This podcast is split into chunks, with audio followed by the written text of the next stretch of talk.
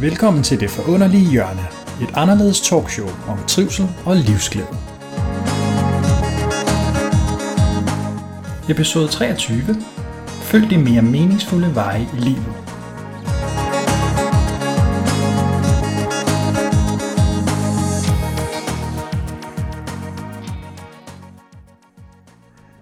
I dag der skal det handle om at gå mere meningsfulde veje i sit liv.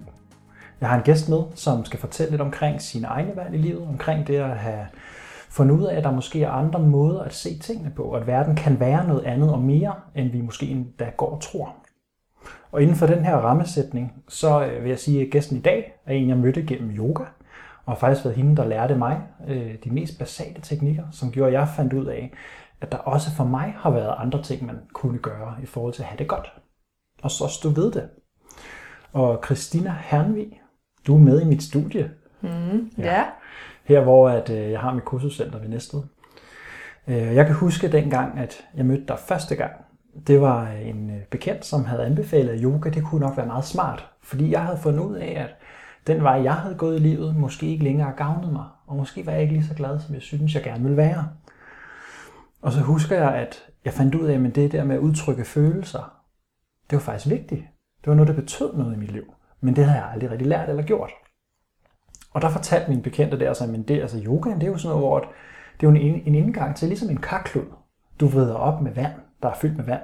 Sådan er det også med følelser.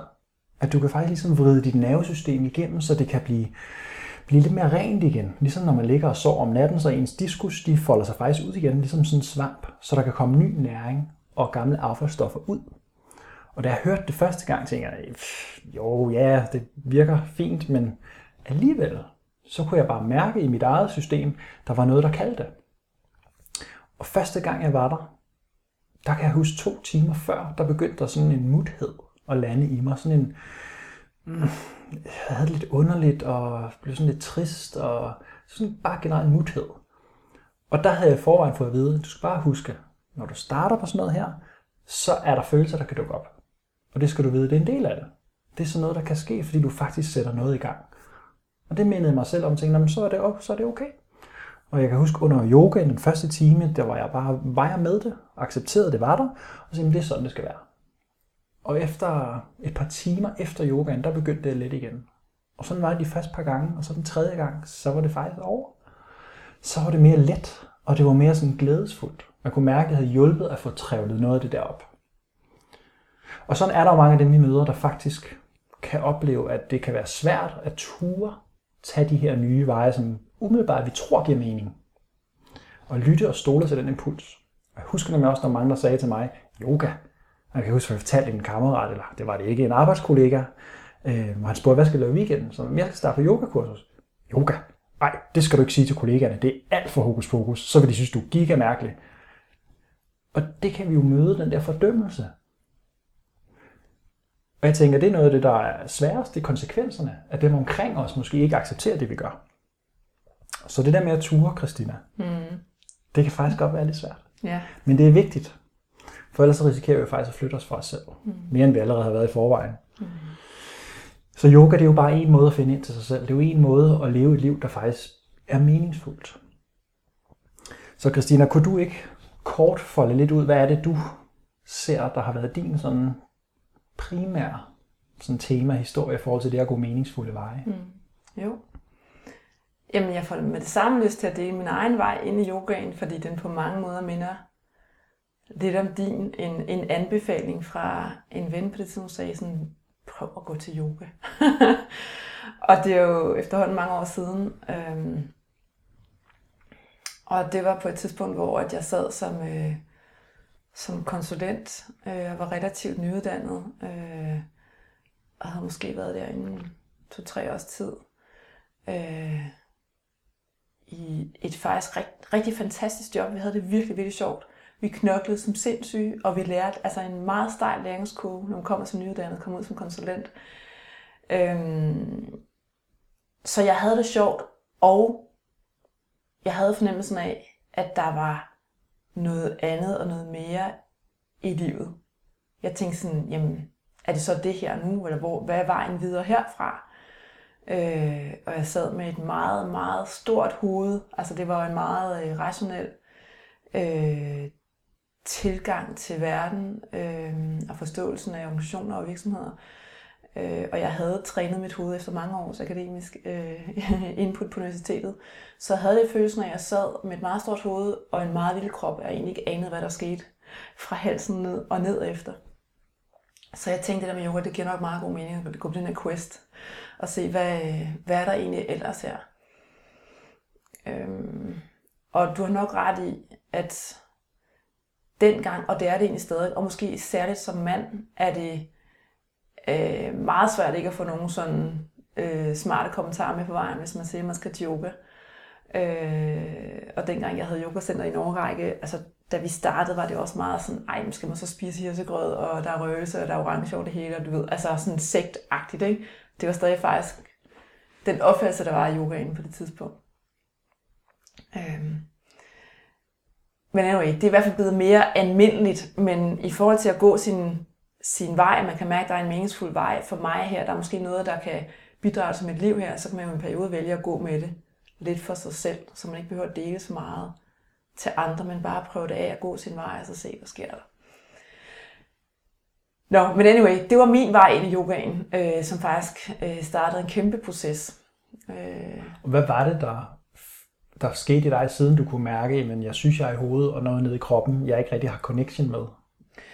Øhm, jamen det var jo, at jeg, altså på arbejdet, som var en meget lang arbejdsdag, vi arbejdede virkelig meget der øh, på den arbejdsplads, der øh, var det jo primært den, øh, ja, det var min primære intelligens, det var at bruge min hjerne til at planlægge og udtænke og udregne og udspekulere, hvad skal man sige, lave strategier og lave handlingsplaner. Øh, så der, der var bare følelsen af, at der må være nogle andre intelligenser i mit system. Der må være noget andet i mit system. Hvad sker der egentlig i andre? Du snakker om, du snakker om mit, dit følelsesplan. Øh, hvordan har min krop det egentlig? Øh, hvad sker der egentlig, når jeg ikke sover særlig meget? Fordi jeg arbejder rigtig meget. Øh, alle de her ting, en masse spørgsmål. Sammenkoblet med for mig, hvad er det egentlig, der giver mening for mig? Jeg begyndte at få nogle kunder, som øh, jeg egentlig ikke havde øh, de store sympatier for, hvis jeg kan sige det sådan. Men jeg kunne jo ikke vælge fra som konsulent ansat i det her sted, så var det ikke, øh, at jeg bevidst selv kunne vælge mine kunder, hvem jeg gerne ville arbejde for. Så pludselig så jeg arbejde med nogle super spændende opgaver, men det var ikke mit hjerte. Jeg kunne mærke, at det, det appellerer ikke til mig.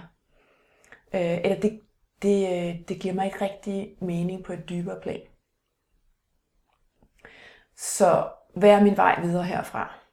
Øh, det tror jeg var sådan nogle af de spørgsmål, der kom på det tidspunkt.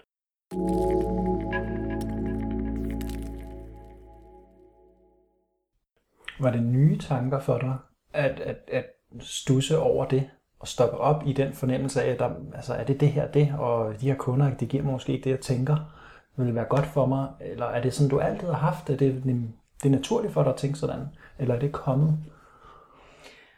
Altså, jeg tror faktisk ikke, det sådan er øh, fremmed for mig.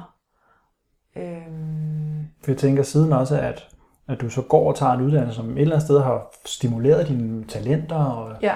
være ude blandt mennesker og undervise også. Ja. Men samtidig også så at faktisk at gå den vej og glemme kroppen. Ja, helt sikkert.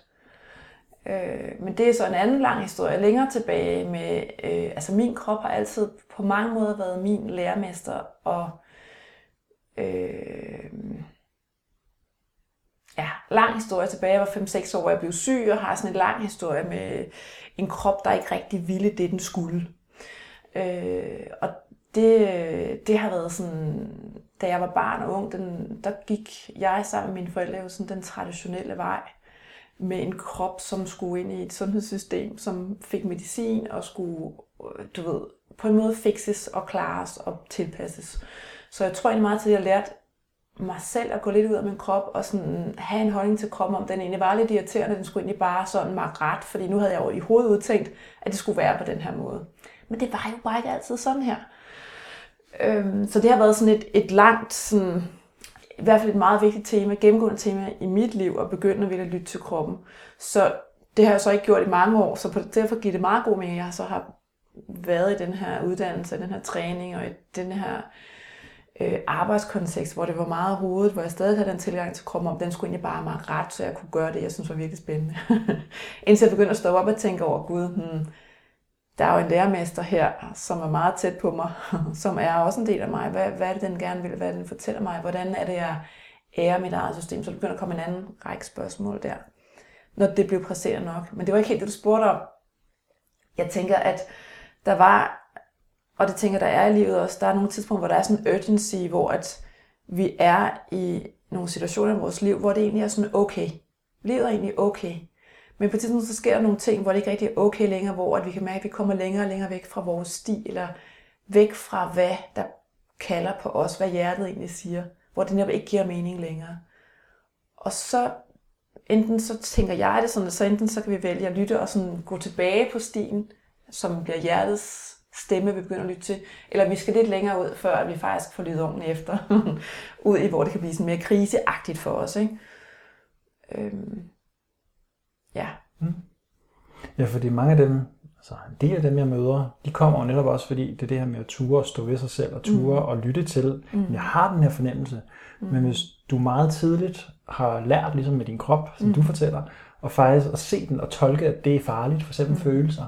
Hvis du et eller andet sted naturligt er sådan en, der har behov for anerkendelse eller accept, eller har brug for at udtrykke dine følelser, og har meget med relationer er vigtige for dig, men din far eller mor måske ikke har stimuleret dig på det, så bliver det jo forkert at have det sådan. Mm. Så lige så med din krop, og du så også lærte, tænker jeg, at jamen, den skal fikses, og mm. den har jeg egentlig ikke nogen relation til. Den er bare i vejen. Mm. Så, så er der bare mange, som meget længe ikke har lyttet. Mm. Fordi en overbevisning, du får tidligt, den kan godt overrule og være mere styrende, end det du faktisk gerne vil. Fordi den kommer tidligt. Og det er måske også været folk, der har været betydningsfulde i dit liv, der har sat den overbevisning i dig. Det er jo rent download, vi laver ikke som børn. Vi downloader bare, hvad der er omkring os. Øh, og der er en masse overvisninger og slutninger, vi laver på et plan, hvor vi egentlig jo ikke har den logiske sans med overhovedet, men vi vil lave nogle slutninger, som er barnets slutninger. Og som siger, nogle gange så er det jo stadig dem, der driver os i et voksenliv, for vi ikke er blevet bevidste om endnu, hvad er det nu for nogle mekanismer, hvad er det nu, jeg har downloadet som min sandhed. Indtil vi på et tidspunkt opdager, det er jo slet ikke min sandhed. Jeg må jo lige undersøge det her.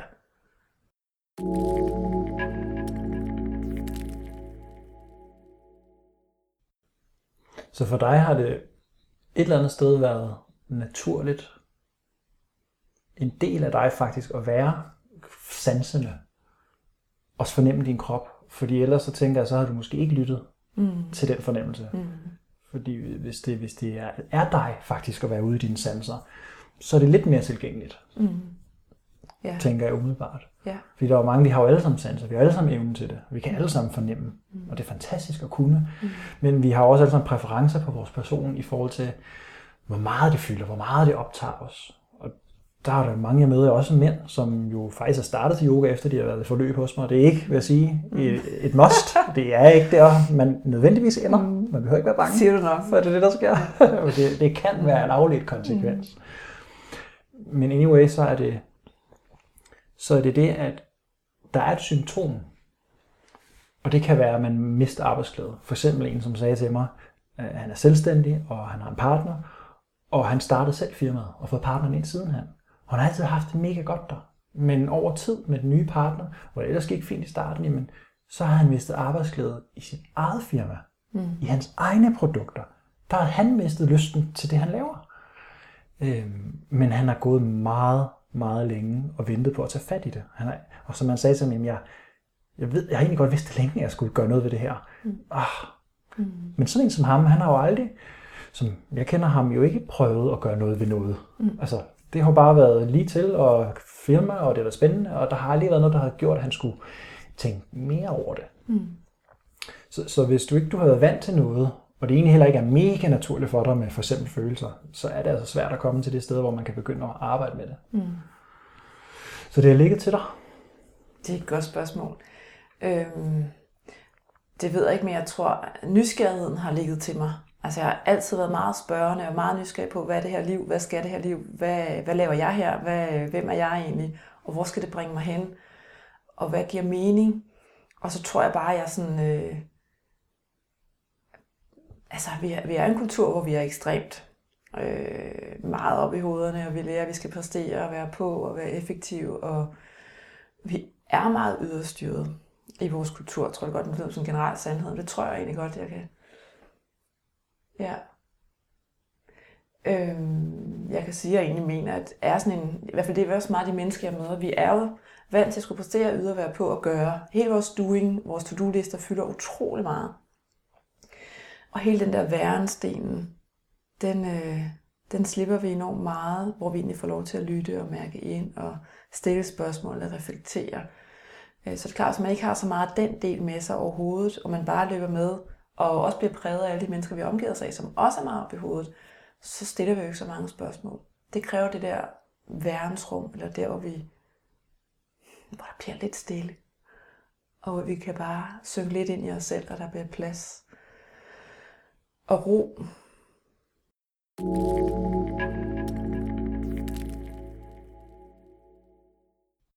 Hvad sker der i, i den proces, hvor du har kommer til det her punkt, hvor du så har din uddannelse, og du ser det her med, at de her kunder måske faktisk ikke, jeg har ikke sympati for dem, jeg synes måske ikke, de er så fede at arbejde med, mm. og er det egentlig en vej, jeg skal blive i, selvom jeg har taget uddannelsen, er det det her det? Mm. Hvad sker der for det øjeblik? Hvad er det for nogle valg, du træffer derfra, og hvad oplever du? Som mm. får dig herhen i dag, hvor du så, mm. vi kan sidde sammen, mm. og har lært hinanden at kende gennem yogaen. Mm. Øhm. Ja, det er jo altid interessant, hvordan man konstruerer sit liv bagrettet. Men, men det, jeg tror, der sker, det er, at jeg bliver virkelig grebet af yogaen. Jeg starter med øh, tantra-yogaen, som ikke har noget med den seksuelle tantra at gøre, men med et energiarbejde som sådan, hvor man fokuserer meget på chakraerne, som er sådan nogle energicentre i kroppen, og hvordan man egentlig arbejder med at flytte energi i kroppen og mærke energi forskellige steder i kroppen. Og jeg synes bare, det er fantastisk. Så jeg bliver jo hooked på mere, og øh, kommer ind og laver øh, mere yoga og bliver mere sådan nysgerrig i forhold til den her, hvad skal vi kalde jeg elsker egentlig ikke rigtig specielt ordet, den alternative verden, men mere, øh, hvad, for nogle, hvad for nogle måder er der at se verden på, også ud over den der mainstream-måden. Hvordan kan vi også opfatte os selv som væsener og som mennesker, og ikke bare som det her store hoved. Hvad rummer vi også? Øhm, og du spørger så, hvad har jeg så selv gjort? Altså, men så blev jeg simpelthen sendt afsted videre ud af det, for der var brand i, i den ejendom, hvor jeg boede. og Pludselig havde jeg ikke noget sted at bo, og så var jeg bare sådan, jeg skal jo til Indien, fordi jeg havde tænkt, skal jeg bare tage en sommerferie hjemme? Jeg havde sådan en, der hed, jeg må tage til Indien, fordi jeg kommer yoga ind fra. Jeg blev så gå til rødderne og undersøge, hvad er det her for et system? Hvorfor er jeg så optaget af det? Hvad, hvad handler det egentlig om? Så igen, den der sådan nysgerrighed og lyst til at undersøge mere. Og så gik det op for mig sådan, gud, nu har jeg ikke noget sted at bo. Det eneste, der holder mig her lige nu, det er, at jeg har et arbejde. Jeg ser sgu op. Øh, altså nu kaster jeg mig ud af det, og så, ja. Så Kunderne kom... er alligevel lidt irriterende, og ja. det, nu er det nu. det var fantastisk på mange måder, og det, var, det tog mig lang tid at, at, at faktisk tage den beslutning, for der var jo sådan i alle de der overvejelser frem og tilbage, jeg kan jeg nu, og i, er det, hvad nu hvis, og la, la, la, alt det der, vi nu laver med os selv. Ikke? Og faktisk, da jeg var afsted, da jeg rejste i Indien, så tænkte jeg bare helt ærligt, det var jo simpelthen så let. Det var utroligt faktisk, at det var, det føltes som en meget stor og en meget svær beslutning. Men når da jeg så havde truffet den, så viste det sig jo, at det var enormt let egentlig. Det var ikke den store ting. Det kan vi nogle gange komme til at bilde os ind, tror jeg, når vi skal tage det der, sådan, det som kan føles som store skridt. Øhm, det, det gjorde faktisk ikke ondt at tage afsted. Det gjorde overhovedet ikke ondt. Det var fantastisk. Øh, og jeg var nok, altså jeg var væk så lang tid, at øh, jeg lige havde tid nok til at virkelig få kigget på mit liv derhjemme og se, hvad var det egentlig, der skulle ske. Øh, ja. Og i forhold til så at, at, at være der, mm. og så også et eller andet sted finde ud af, at det var faktisk meget givende. Mm. Hvad, hvad oplever du i forhold til de mennesker, du havde omkring dig? Fordi mm. jeg kender flere, som jo er kommet til et punkt, hvor de godt kan mærke, at måske kroppen halter. Og de har hørt yoga, det nok er meget godt, men er det noget for mig? Hvad skal jeg vælge? Og det kan man jo gå, gå lidt frem og tilbage, det valg. Kommende valg i flere år, hvis det er det. Og så går det måske mere skidt, både også med det psykiske. Jeg kan godt mærke, at det begynder faktisk at gå mig mere på, og jeg mm. synes, at nogle af de ting, jeg har bygget mit liv på, det, det er ikke længere, ligesom det var. Folk har forladt mig, eller altså, vil noget andet, og måske vil jeg også noget andet. Og så faktisk komme til et sted, hvor man siger, nu, nu gør jeg det så. Mm. Så hvordan oplevede du det i forhold til dine omgivelser, var der accept øh, omkring det, du gjorde? Mm. Altså lige det der ved at så rejse til Indien, det var der egentlig rimelig stor accept om. Lidt bekymring måske. kan du nu passe på dig selv? Ja, præcis. Ikke? Og det er et farligt land. Og, altså, nogle reagerer som, du, du dør jo bare, du træder ud af flyveren. Altså, det er jo simpelthen så farligt. Altså, alt det der var der jo. Men det var egentlig ikke det, der sådan var vigtigt. Øh, jeg tror, lige der mødte jeg ikke så meget øh, sådan modstand. Og det har jeg mere mærket i forhold til øh, sådan nogle ting, som vi har meget i den kultur i forhold til mad og kostvaner og øh, gøre nogle andre ting på den måde, som er meget mere provokerende, har jeg egentlig oplevet det som. Der har været mange reaktioner, har blevet mange reaktioner fra folk. Øh, men da jeg kom hjem fra Indien, og jeg havde fået nogle andre briller på, på en måde, var egentlig min oplevelse, så skete der selvfølgelig nogle andre ting i forhold til mine venner, og øh, der var nogle ting, jeg valgte fra, som som godt kunne opleves som lidt svære, både for mig og for de mennesker, jeg havde omkring mig derhjemme, at hvad var nu lige det der for noget? Det var lige pludselig anderledes. Ja, og det er altid skræmmende, fordi betyder det nu, at du er på vej væk fra os eller fra mig? Fordi jeg elsker dig så højt, så jeg vil have, at du skal blive ved at ligne mig og gøre det som mig. Vi skal jo, det skal være, som det plejer. Så er vi så dejligt trygge. Så tit, når folk reagerer med den der modstand, eller sådan, så er det jo egentlig af kærlighed, men det føles ikke lige sådan, når man står midt i situationen. Og det kan være enormt, det kan føles enormt svært. Og jeg oplever faktisk rigtig mange, som har været på deres egen sådan, personlige øh, udviklingsrejse, om det så er at Indien, om det er yoga eller whatever it is, at øh, der er nogle valg, der skal træffes på ny, og det, det kan godt gøre lidt ondt i forhold til, til øh, omgangskreds og venner og familie og sådan noget man kan også godt møde den der følelse i sig selv af, altså, er jeg et godt menneske, når jeg gør det her? Fordi dem omkring mig, der er nogen, der bliver kede af det. Mm. Der er også nogen, der bliver vrede eller sure eller frustreret over, at man er anderledes. Eller som jeg engang må sige så egentlig, altså, jeg, altså, jeg er ikke mere anderledes, end at jeg bare har fjernet noget. Så mm. nu er jeg jo mere mig. Mm. Så du har jo lært mig at kende som den, jeg var på det mm. tidspunkt. Det, jeg havde lært, var det rigtige og forkerte, eller hvad man skal sige. Ikke? Og nu, nu har jeg fundet frem til noget, der passer lidt mere til, hvordan jeg faktisk oplever, det giver mening at være. Mm. Og det er jo klart, det er selvfølgelig anderledes. I det spændende, vi to har sammen. Mm. Og nu har jeg lige fjernet den ene tråd, så det er jo klart, så ryster resten af nettet. Og nu skal æderkoppen jo til at binde det her spænd mm. igen. Og der er det jo nogen, de vil jo gerne holde fast i det gamle spænd. Mm. Øhm, nu er det anderledes. Mm. Og det er jo et spørgsmål for os om, hvem vil vi gerne være tro, mest tro overfor? Er det at være tro over for mit eget system? Eller er det at være tro over for den kontrakt, vi måske har lavet tidligere, sådan uudtalte overensstemmelse om, det er jo sådan her, vi er, det er sådan her, vi er sammen, det er sådan her, vi ligner hinanden, det er sådan her, vi passer sammen. Øhm, og nogle gange kan det også godt i den proces øh, kunne prøve lidt set op for en selv om, gud, men det var en sandhed, jeg havde skabt mig selv, og nu er jeg ved at rokke ved, hvad er min sandhed om mig selv egentlig? Og det ser faktisk ikke ud som, det er den sandhed længere, og det giver jo de der konflikter. Men så snart vi har lagt mærke til det, så kan vi jo pludselig mere, eller, så kan vi pludselig mærke, hvor ondt det gør, hvis vi prøver at blive ved at holde fast i den her relation, og hvad det nu kan være. Fordi det der, så, så slipper vi jo bevidst os selv, og er sande over for os selv. Så går vi for meget på kompromis. Giver det mening sådan? For så er vi ikke tro mod os selv længere. Ja, og det er jo... Når vi først har set det. Eller sådan. For mange oplever også, at der skal mange iterationer til. Altså mange omgange, før man faktisk tager valget. Mm. Og ture også at sige, mm. vi skal faktisk ikke ses mere. Det er næsten det sværeste. Mm. Altså, jeg, kan huske på et tidspunkt, hvor jeg, jeg kunne simpelthen ikke tåle at drikke alkohol. Mm. Det der kan sagtens nyde det. Mm. Men på et tidspunkt, jeg synes, jeg havde rigtig svært, der min hele min krop reagerede. Mm. Og det måtte jeg bare, okay, det nytter simpelthen ikke noget. Så jeg lød værd, fordi nu skal den have ro, åbenbart. Så det med, at den er også intelligent og lytte til kroppen. Øhm, og der, og der kan jeg da huske, at jeg begyndte til nogle af de der fester at komme sammen, hvor man, vi tager til fest, og så bliver vi inviteret, og jeg sagde stort set aldrig nej. Så det er hyggeligt, og ej, der er nogen, der gerne vil mig, og være inkluderet i fællesskabet. Men da jeg så var der, selvom det var nogle super skønne mennesker, jeg har kendt i mange, mange år. Ikke? Og jeg har altid øh, hørt det der med, at jamen, det er godt at have nogen, der kan være vidne til dit liv, og nogen, der har kendt dig helt fra du var lille. Og jeg ved ikke, hvorfor jeg har fået det at vide, og hvem jeg har fået det at vide fra. Jeg kan bare huske, at det har været så tydeligt. Så jeg var simpelthen så, jeg havde så meget selvtvivl. Jeg sad inde i mig selv med et drama af tanker, så jeg prøvede at hygge mig, og Men der var kommet en forstyrrelse ind. Mm. Fordi det med, jeg har tinnitus, og der, jeg fik ondt i kroppen, og det var en virkelighed, der lige pludselig sneg sig ind på mig. Mm. Og et eller andet sted, så kunne- det kunne jeg ikke flygte fra. Jeg kæmpede så meget for at sige, lad nu være, fordi jeg vil bare have det godt, og øh, nu skal vi bare være sammen. Og jeg frygtede bare, at de andre tænkte, hvad nu hvis jeg er mærkelig? Og tænk nu, hvis de synes, at de kan lide mig mere, og jeg er for underlig, og hvorfor vil du ikke det samme mere? Men for hver fest, jeg var til, hvor du en eller anden gang sagde til mig, men prøv at være opmærksom på, hvordan du så har det der. I stedet for at være i så meget i panik, mm. så inviterer det indenfor at erkende, okay, jeg er i panik. Jeg har mega mange tanker.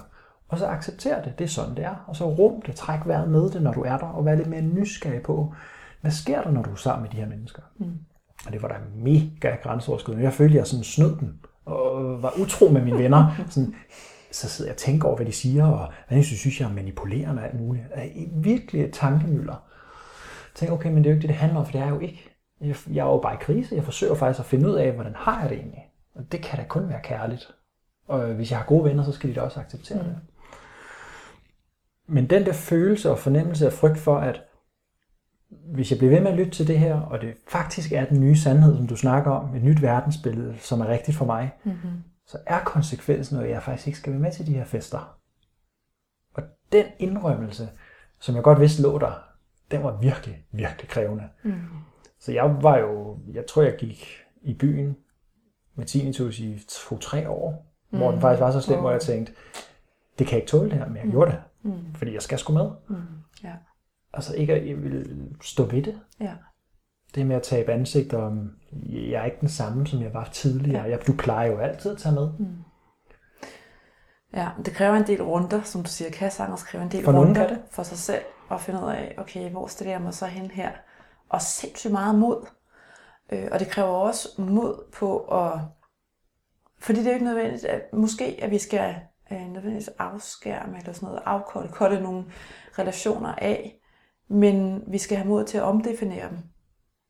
Og, og måske have en dialog om, hvad er det egentlig vores relation går ud på, hvordan kunne jeg godt tænke mig, at vi var sammen. Og i forhold til alkohol, den dans har jeg selv taget, hvor at, øh, til sidst havde det sådan, jamen når jeg drikker alkohol, så fjerner jeg mig faktisk mere fra andre mennesker, fordi jeg havde oplevelsen af, at vi alle sammen bare var i vores egen sådan halvfulde verden. og så delte vi nogle historier derfra, men der var ikke nogen, der kunne huske dem dagen efter, fordi alle var der i deres egen verden. Og jeg kan huske, at jeg sådan gik hjem med en følelse af sådan lidt, lidt tristet af, nu havde vi faktisk muligheden for at møde hinanden, men vi sad bare der, der også i vores egen verden. Så hvordan satte jeg mig derud uden alkohol, hvor jeg bare står helt rent og åben, har det der øh, fjollet. Hvordan lever jeg det? For det bor jo åbenbart i mig, og den alkoholen kan hjælpe mig til at have den her åbenhed. Men samtidig en, en indadvendthed, fordi jeg egentlig ikke formår at lytte til andre, mens jeg er påvirket af den her alkohol. Så det har været en sjov dans, men også øh, det der med, at det kræver at sige, hvad, øh, hvordan stiller jeg mig så ud et andet sted, der hvad jeg har til stede alligevel med det der så. Om det så er panikken i, at jeg sidder her med nogle venner, som er meget fulde, og jeg vil ikke selv, og jeg vil, eller jeg har en diskussion med mig selv, eller at være der og vælge at sige nej tak til alkoholen, eller at være i en kontekst med nogle mennesker, hvor der ikke er alkohol, og sige, hvordan kan vi være lige så åbne i den her relation med hinanden, som vi egentlig nyder, når vi drikker alkohol. Jeg ved, hvordan det, hvordan det giver mening, men der er jo mange danser, man kan tage med sig selv, og mange sådan undersøgelser, mange spørgsmål at stille. Øhm, I forhold til, hvad er det for nogle relationer, som nærer mig på et dybere plan. Og nogle gange så gør det for ondt at være i relationen, fordi den nærmer bare overhovedet ikke egentlig længere. Og så må vi så skære den fra, eller øh, holde en pause, kan også være rigtig godt i tider. Ikke? Og sige, jeg har brug for lidt space til at lande hjemme. Fordi det nogle gange kan være udfordringer på vores egen rejse, så kan vi blive meget sådan, næsten sådan missionerende. Nej, jeg har fundet sandheden, om det er yoga, eller ikke alkohol, eller whatever. Øh, og nu skal I høre. Det skal I også. Sådan ting skal I også have. Ikke? Og det holder folk heller ikke til lang tid. Man kan jo blive virkelig øh, besværlig på den måde. Så er det bedre at have den der pause og sige sådan, okay, jeg skal lige lande det her, hvor det bliver en naturlig integreret del af mig. Det er svært at være bisidder til på folk, der gør det. Fordi det kan hurtigt blive fanatisk og Meget ude i den ene side. Men Ja. det er jo klart, hvis du, hvis du meget længe i dit liv har været ude i den ene side af pendulet, mm-hmm. Ja, og du så finder ud af, at måske fordi der er noget, der ikke rigtig fungerer for dig, eller du mister glæde, ja, og så skal der ske noget andet, så undersøger du lidt, og så hvis du så finder en lille åbning mm. på, i noget andet, hvor du faktisk finder ud af, hold da kæft, det hjalp mig, eller mm. wow, kan en følelse godt forsvinde? så åbner der sig en fuldstændig ny verden, som kan være så på grund af så meget undertryk, at der er dannet sig et kæmpe overtryk, ligesom en trykkoger. Mm. Det kan alle jo næsten relatere sig mm. til, ikke? At når først du tager hul og fjerner den der korkprop, altså, pff, det vælter jo ud. Så det der med at have lyst til at fortælle det, det, det er svært at undgå for mange af dem, jeg møder. Jeg kan huske det jo selv. Mm. Men det, det er også fordi, det så endnu ikke er integreret i dig. Præcis. At man har fundet ro i det nye. Ja.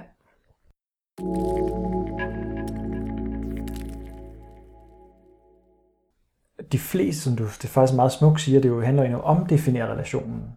At de fleste, jeg møder, er det jo, de vil jo gerne relationen. Præcis. Og det er faktisk ked, tristheden, mm-hmm. eller øh, frustration over, ah fuck, altså, men jeg vil jo gerne de her mennesker, jeg, jeg holder mega meget af dem. Mm, præcis. men hvordan filen skal jeg håndtere det her skift? Fordi åbenbart så er der noget af den måde, vi er sammen på, jeg så ikke så godt kan lide. Det er ikke fordi, jeg ikke kan lide jer.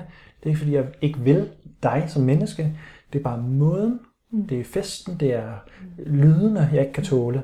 Det er måden, vi er sammen. Øh, men hvis du nu går sammen med mennesker på en bestemt måde i mange år, og det er det, I plejer at gøre, så er det også mega svært at stille sig udenfor og sige, nu gider jeg ikke mere. Mm. Der er nogen, der kan, men der er rigtig mange, der ikke kan. Og der var for eksempel en på et tidspunkt, hun var vel i 60'erne ved at skyde på, og hun har haft sådan en venindegruppe, som jeg havde som, i coaching en klient på et forløb. Hun har jo hele livet kendt de her mennesker, og de har hygget sig og nyt det, og har haft gået i skole sammen, og sammen det her med, at vi, vi kender jo hinanden. Mm. Og hun kom til at se, hvor hun ikke synes, det gav helt lige så meget mening, og hun gik, fandt faktisk ud af, at de brugte hende lidt. Hun var altid den, der lavede kage, og jamen, vi kan også bare være hos dig, kan vi ikke? Og det var, nå ja, dejligt, og I vil mig, og kom endelig indenfor, men hun fandt bare ud af, at det gik egentlig ud over hende selv. Hun synes egentlig, nej, jeg har egentlig ikke lyst, men hun sagde ja alligevel. Mm. Og da det blev tydeligt nok for hende, så kunne hun også godt se, vi skal faktisk ikke være sammen på den her måde hver gang. Mm. Og det tog altså lang tid, før hun kom, fandt mod til at sige til dem også, okay, mm. jeg vil faktisk gerne være sammen på en anden måde. Mm. Og der var en af dem, som ikke kunne uanset, uanset hvor, hvor pænt hun sagde det, og hvor meget hun prøvede at forstå, få dem til at forstå, at det handlede om hende selv, og hun gerne ville dem, som faktisk lige så ja, det gider jeg ikke. Hun blev sur. Men det er fordi, når vi, når vi øh, pludselig ser, Gud, der er noget andet om mig, der er sandt. Jeg har faktisk brug for at sige til eller fra på en anden måde. Jeg har brug for at sætte en grænse her. Så er det jo ekstremt provokerende. Ja, fordi man kan jo godt føle som modtager, at man bliver anfægtet på ens måde at være på. At det er mig, du ikke kan lide. Mm. Men det er jo det der med, hvem tager vi så ansvar for, og hvem er vi tro mod? Fordi man kan sige, hvis hun øh, på en måde var blevet de der, den relation, den vennegruppe, og var blevet lidt offer for, jeg har godt set egentlig det her, der kører. Øh, jeg har godt set, at jeg egentlig har brug for at sige nej for mig. Nej, altså stille, så stille mig op for mig selv. Øh, men jeg tør faktisk ikke tage det fulde ansvar for mig selv. Det ville jo også blive, det ville gøre for ondt på et tidspunkt for hende. Ikke? Øh, og det er jo meget der med, når vi kan se, okay, her er noget, der ikke tjener mig længere, der er noget, der ikke gror, som det skal her, der er ikke noget, der, der nærer mig på et dybere plan. Så snart vi ser det, så, så kommer det til at gøre for mig tidspunkt, når vi ikke tager ansvar for det, og siger klart ja tak eller nej tak. Mere det, mindre eller det. Og den tydelighed er jo ny, også for vores omgivelser, og det er jo til den spejling der, hvor det er sværest. Shit. Mm-hmm. Og så er der lidt guf der, ikke? fordi det er også interessant at se, hvad er det egentlig, der bliver trigget. Hvad bliver jeg trigget af i andre, og hvad trigger jeg i dem? Der er altid noget sjovt at danse med, ja. danse med der. Ikke? Noget, der ikke er landet hjemme hos mig. Ja, fordi man kan også godt begynde at blive irriteret på de andre. Mm. Ja, ja, ja. Og hun, som hun også fortalte mig, at, øh, at, at til de der arrangementer, så nogle gange så blev hun faktisk mega irriteret, fordi det er hende der, det er altid hende der. Også hende, der sidst blev sur, ikke? Mm. Det er altid der, hvor jeg, åh, jeg bliver for sgu irriteret på hende, eller jeg synes faktisk, hun er nederen, eller mm men du sluger det, du får ikke sagt det. Øh, men, men som det også kan vise sig for nogen, jamen, hvis du har været vant til at ligge under for autoriteter, eller har været lidt bange for folk, der var lidt tydelige i det, og du selv har været lidt føle, bøle og sådan lidt, ah, jeg, jeg går lidt med, og jeg spotter signalerne og sikrer mig, at jeg siger det rigtige på det rigtige tidspunkt, fordi så, så er alle glade. Hvis det er sådan, du er, så kan en person, der er meget tydelig, og ikke har noget problem med at sige sin mening, godt være mega intimiderende. Så som du siger det med, at der er mange lag. Når du så ser, at der er noget med den her, hvor du også bliver frustreret, stoppe op i frustration og sige, hvorfor er det, jeg trigger? Mm. Kan vide, hvad det er i hendes adfærd, som jeg lige nu kan tage ansvar for, at jeg trigger på i min historie? Det er altid spændende at se, når man bliver frustreret og irriteret på andre. For når du forstår det, Ja. Nå, jamen, hun er jo bare sig selv, hun er jo bare øh, autoritær, hun er jo øh, hun er bestemt, hun er, mm. kan finde ud af at sige tingene. Hey, det er jo faktisk ret fed egenskab. Mm. Nå, det har jeg jo også giga svært ved. Mm. Præcis. Og i det øjeblik, hun så siger fra på en kærlig måde, eller over for en autoritær relation, mm. så kan man godt clashe. Mm, det er klart. Altså, Ja.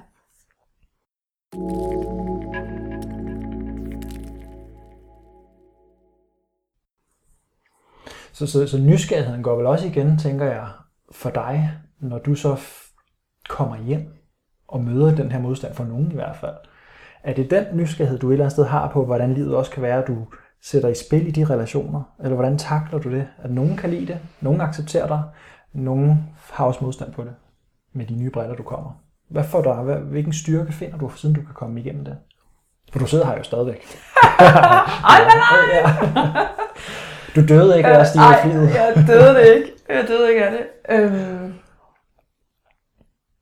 Det er et godt spørgsmål. Jeg tror, at altså lige den der proces med at være i Indien og møde yogaen for alvor og blive fuldstændig begejstret, hvor jeg havde Jeg har en krop. Ja, jamen, jamen nej, men ikke fordi, det var egentlig, det med kroppen var sådan den proces, men det der var sådan, det springende punkt for mig, da jeg, jeg kan huske, altså en af de første aftener, jeg var landet i sådan en ashram øh, nede i Sydindien, og vi sad og chantede, det vil sige, man sidder og synger sådan nogle mantraer. Jeg anede ikke, hvad det var, vi sad og sang, altså. Men der var en fest, der var, det er en kæmpe stor sag, der var altså mange mennesker, alle sad, og der var musik, og der var totalt gang i den, og jeg sad sådan en, en øh, en fransk-kanadisk kvinde, jeg havde mødt, og jeg skraldgrinede. Det var så absurd og så langt ude. Og samtidig bare sådan, og der er noget her, som er virkelig, virkelig spændende.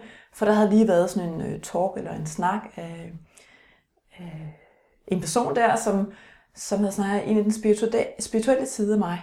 Hvor jeg bare var sådan lidt, det er jo det her, jeg længes efter. Nu begynder der at komme nogle svar. Alt det, alle de her spørgsmål, jeg har stillet i lang tid. Alt her med, hvem er jeg egentlig, hvorfor er vi her, hvem er vi som mennesker. En menneskeforståelse og et livssyn, som bare var det gav mig, jeg vidste bare intuitivt, okay, det her det kommer til at give rigtig god mening.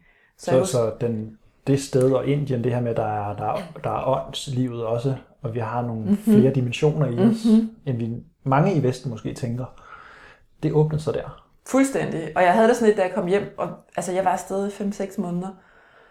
Øh, og øh, da jeg kom hjem, havde det lidt sådan, okay, altså vi, øh, we are missing the point heroppe. Altså fordi inderne er jo ekstremt, de er lige så langt fremme. Vi tænker, vi har måske en masse opfattelser af, hvad er, inderne er jo sindssygt mange ting.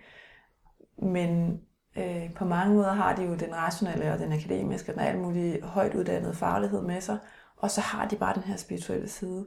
Samtidig de har altså, øh, tilladt sig at have et åndsliv, og tilladt sig at have øh, både en krop og en sjæl og et følelsesliv, og altså have nogle andre også åndelige dimensioner med, som vi på en måde har skåret væk i vores kultur. Øh, og det, ved jeg, det, er, det er måske sådan lidt en hård generalisering.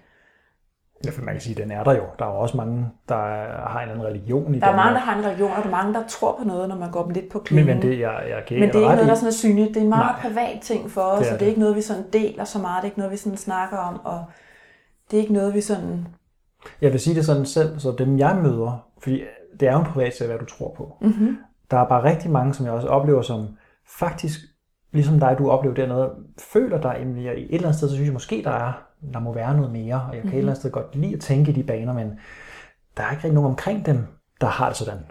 Og så kan det godt være sådan, at Nå, så, må jeg, så, så er der nok ikke noget agtigt. Præcis, der er ikke fællesskab. Øh, og det betyder ikke, at du skal være spirituel eller kristen eller whatever, men det er bare en eller anden form for meningsfuldhed, Præcis. du måske har savnet. Og lige præcis der tænker jeg for dig, har du også mødt nogen, der var frie på en anden måde og tillod, at livet er så meget mere. Jamen også en forståelse af, hvem vi egentlig er som mennesker, som satte mig fri på en måde, hvor altså, der er det jo helt en forståelse af, jamen jeg er ikke mine tanker, jeg er ikke mine følelser, som du snakker om, jeg er ikke min krop. Jeg har, jeg, øh, jeg har en, øh, en åndelig dimension, som måske ikke er synlig for os, men en, en, noget, jeg kan læne mig tilbage ind i, som bor her allerede. Øh, og det er jo en helt anderledes en tankegang, vi er vant til at have i vores kultur. Øhm, men den fritager rigtig meget ind i mig.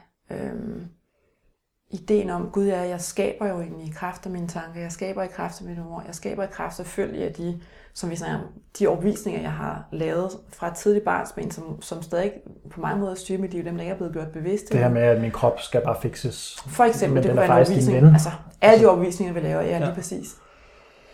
Øhm, og det er jo enormt frisættende at se det og begynde at tænke, gud, men hvordan kunne jeg så skabe liv? Hvad for nogle tanker kunne jeg så tænke? Hvordan kunne jeg, altså så bliver alle situationer jo, nej, spændende, jeg kan lege her, nu tænker jeg sådan her, hvad kunne jeg også tænke? Hvordan kunne jeg også gå til den her situation? Hvordan kunne jeg også handle her? Hvordan kunne jeg også... Øhm, så bliver det lidt mere lejende. Giver det mening sådan? Mm-hmm. Absolut. Så på en måde, så var det blevet så stærkt, tror jeg, i mig i den rejse der. Så da jeg kom hjem, så var der nogle ting, jamen det kan jeg ikke længere gå på kompromis med. Så det, du havde manglet, det, bare, det du havde søgt, gav bare så god mening for Det gav dig. bare så god mening, ja. Så du kunne mærke, det virker rigtigt. Der skulle ske nogle andre ting. Ja. Øhm, ja. Men det er jo også virkelig så, når du får den, altså den oplevede fornemmelse i kroppen Ja. af, det her, det, er- det er sgu rigtigt for mig. Mm. Det giver mening. Så, så er det virkelig svært at flygte fra, når det ikke længere bare er en tanke. Præcis. Men det, det er virkeligt. Ja. Og det er jo mange af dem, som jeg møder også. Om jeg har det her udfordring, jeg synes godt nok, så er der et eller andet problem med, jeg, et eller andet med min kollega eller partner. Når jeg, jeg, hvad skal jeg gøre ved det? Du er sådan en, der, var en, der sagde, du er sådan en, der ved noget om det der med, hvis man har det sådan, så kan man gøre noget. Kan du ikke lige vejlede mig? Meget sødt. Det er Se, hvad jeg gøre. Ja, lige præcis. Og det er jo rigtigt. Men, men hvor, et, hvor jeg sådan siger, men, hvordan oplever du det? Fordi Du har snakket meget i den her samtale, det forstår jeg godt. Du har nogle udfordringer, du har gået og tænkt, og det er det, der fylder. Men hvad oplever du? Altså, hvordan, hvad er den komponent, der hedder krop? Ikke? Hvad er dine følelser omkring det her? Jamen, det, det ved jeg ikke, jeg er frustreret, eller jamen, hvordan oplever du det? Fordi der er jo også den kropslige, som du snakker om, det kan sidde i kroppen også. Og hvis ikke du er vant til at tænke sådan, så er det svært. Men i det øjeblik vedkommende, så han, han mærkede det der, hvor jeg lige sagde, prøv, det her det er ikke hokus pokus. Lige nu, du ved godt, du har følelser, er det ikke rigtigt? Og det havde han. Jamen, nogle gange så kan du også godt mærke, at så sidder det sgu i kroppen, så har dagen sat sig. Du kan mærke den der frustration over chefen, som faktisk gjorde noget, der ikke var helt i orden. Mm. Øh, hvor du ikke sagde fra, men det har sat sig. Du kan mærke det fysisk. Jamen, det er også rigtigt. Okay. Så det du lige har siddet og fortæller om, hvor du er frustreret, du sidder og gestikulerer, hvordan oplever du det? Prøv lige at mærke. Mærk benene, mærk maven, mærk kroppen. Og i det splitsekund, jeg han lige sådan tillod sig lige at være, som du sagde i starten, lige at være lidt. Lige gå ind i det rum, hvor der er stille. Lige træk vejret dybt. Så kom der sådan en indskud. Jeg kan bare se det, om det er sådan, uh, det åbenbarede sig. Nå, hold kæft, men jeg har også altid haft tendens til sådan og sådan. Pling, ja. Det er faktisk det, det handler om. Det er også det, jeg oplever. Og jeg tænker, det, det er den forståelse, som er så vigtig. Jeg synes, jeg oplever gennem yogaen og fra Indien, som også er rigtig mange andre steder, men det de meget gør godt, synes jeg, det er, at de forstår, at der er så mange flere dimensioner. Helt bestemt. Og det sidder i kroppen. Og det som for mig, eller ja, men det ligger meget både, jamen der er mange, jeg, jeg prøver lidt, for der er så mange veje i det at gå, eller sådan, der er så mange lag i det selvfølgelig. Du er jo også nysgerrig på alle de der veje. Ja, det er det. øhm. Nå, nu endte jeg med at tabe tråden lige, det er sådan, hvad jeg vil sige. Øh, men der er selvfølgelig de forskellige dimensioner, jeg mærker, altså tjekke ind med sig selv, og det gør jeg meget ud af også. Sådan, hvad er det egentlig? Hvad, hvad, bare sådan træne sig i, hvad siger kroppen lige nu? Hvad sker der på følelsesplan? Hvad sker der på tankeplan? Hvor er jeg egentlig henne? Og bare træne sin evne til at trække sig ud og observere. Mm. Og se, nå gud, det er det, der bevæger sig i mit system lige nu. Nej, hvor spændende. Uden at dømme det, uden at vurdere det, uden at fikse det, uden det skal være anderledes, uden det skal ændre sig, eller bare lige være med det et øjeblik. Lige træk vejret dybt. Og så ser vi ikke give det kaldet, hvis vi synes, det er det frustrerende. Det kan være, at det gør ondt. Det kan være, at vi synes, der er for mange tanker. Eller, åh nej, nu bliver jeg ked af det igen. Jeg burde også kunne tage mig sammen her. Eller. Men det der rene med bare at være med det. det altså kig lidt på det. Træk vejret med det. Og simpelthen give lidt kærlighed. Og så kig fra et venligt sted. Så det bliver sådan en, en åben tilgang til sig selv. Og en nysgerrighed frem for nej, du burde også, og kunne du ikke, og det skal også være på en anden måde, eller kroppen skal fikses, eller tankerne skal fikses, eller jeg burde også være mindre stresset, eller og så kører vi op sådan der. Øhm, hver gang der er en dommer på. Så det der med at træde ind i et verdensrum, hvor der er øh, en accept af, hvad der nu end er, og du beskriver sådan din rejse i yogaen med starten, om så var der noget tristhed, noget muthed, og så var der noget andet, der var de der bevægelser, uden sådan at egentlig prøve at forstå dem, eller vurdere, men bare sådan se. Nå, De er så der. var det sådan. De er der. Ja. Og jeg jo glad for, at jeg hørte det, og ham, der havde prøvet det før mig, mm-hmm. sagde, det er sådan, det virker. Ja. Fordi du har et følelsesliv, og du har en krop, som mm-hmm. tingene de lever og sætter sig i. Ja. Og det hænger sammen. Så når du beslutter dig for det her, så allerede der starter der en proces, en Ja. udrensning. Og jeg kunne godt mærke, uden jeg kunne sige, hvor mærker jeg det, jeg kunne bare mærke, mm. jeg tror, det er godt for mig, det her yoga. Mm. Og det der med at vide, jamen du skal acceptere det. Så hvis du bliver ked af det, men så bliver du ked af det. Mm. Og hvis du går til yogaen, og du kan mærke, at der begynder at være et eller andet, der er ubehageligt, jamen forsøg at acceptere det. Mm. Forsøg at trække vejret med det og rumme det, og lad det ske, hvis du kan. Fordi det er en naturlig udrensning. Man kan bare give sig. Man og, vil, kan bare og jeg vil der. sige sådan, det var det, du er rigtig god til. Det var, du er meget, meget kærlig og venlig guide som yoga-instruktør.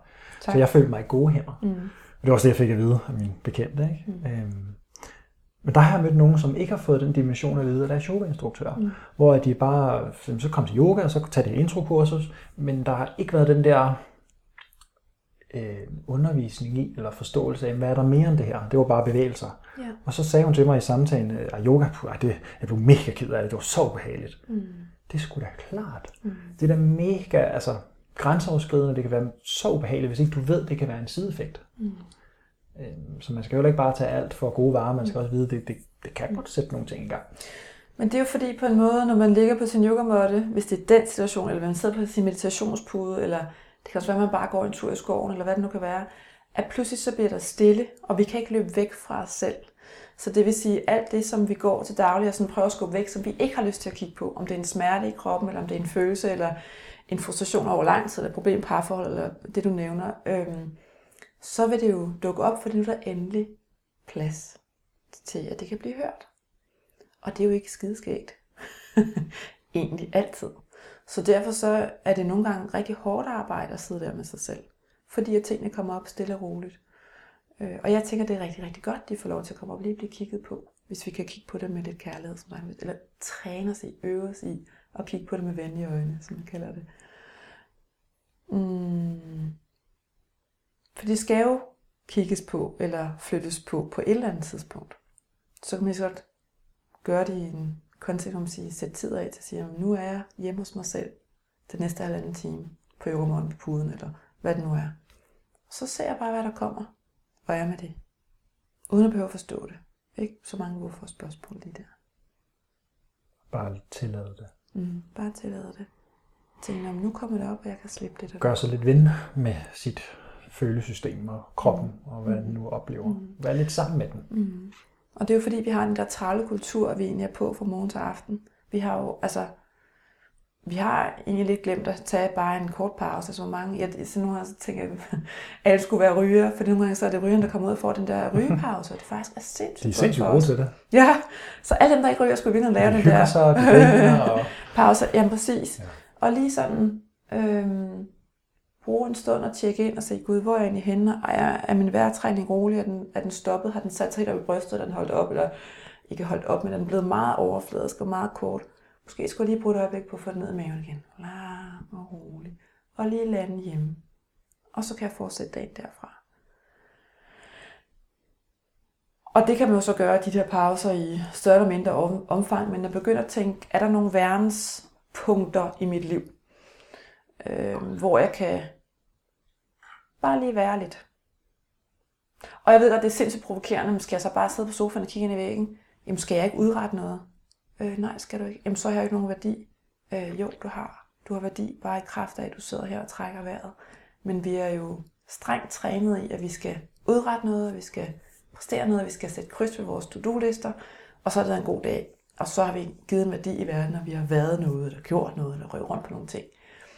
Så det er også en sådan lidt en øh, omstilling af, hvad det, som øh, giver værdi? Hvordan giver jeg værdi? Er jeg værdifuld bare i kraft af min væren? Kan det virkelig passe? Hvad betyder det at være værd? Have en værdi? Og være ja, værdifuld?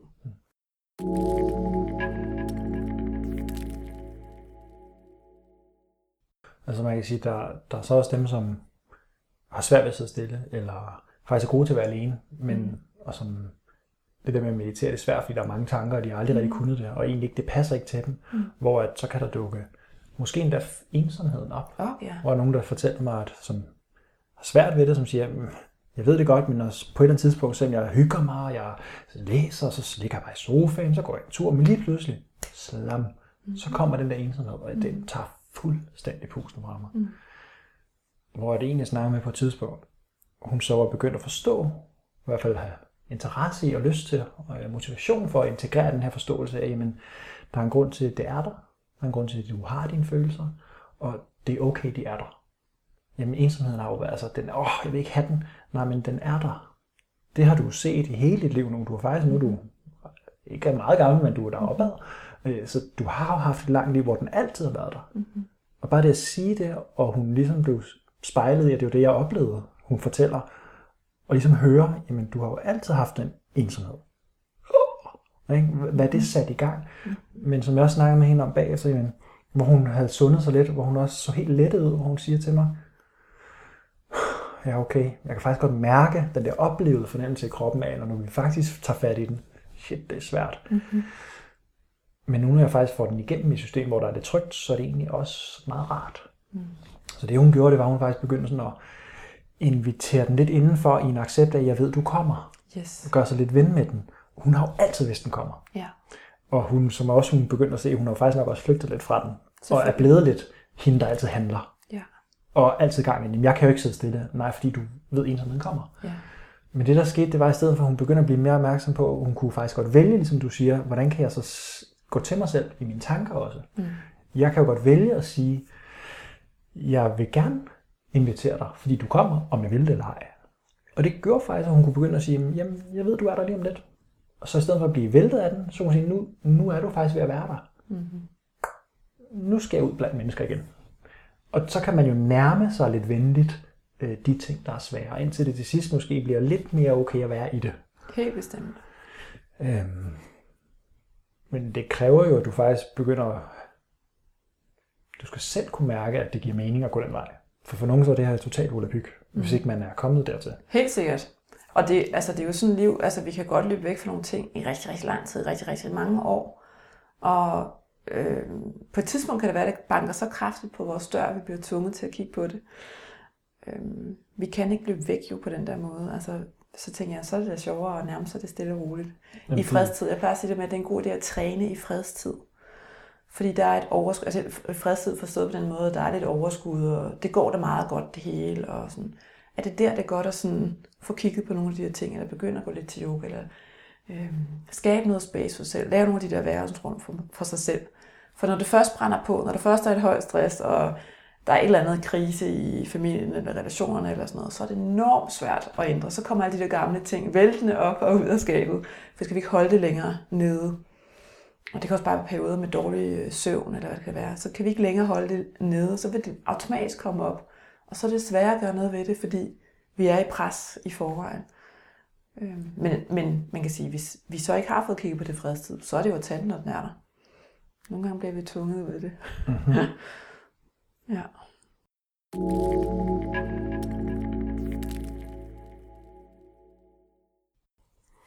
Christina, i forhold til det her med at være nysgerrig Mhm. mm-hmm. på, hvordan livet også kan være, hvis man oplever, at der er et eller andet, der kalder, og der er måske noget, der ikke fungerer så godt for en. Hvad, hvad oplever du? Nu har du så taget yogaen til dig, og hvad den har været meningsfuld, fordi den har givet en masse nyt og en måde at arbejde med dig selv på. Øh, Hvad har du oplevet? Jeg ved, du fortæller os, der er så meget andet, du også laver og har lavet.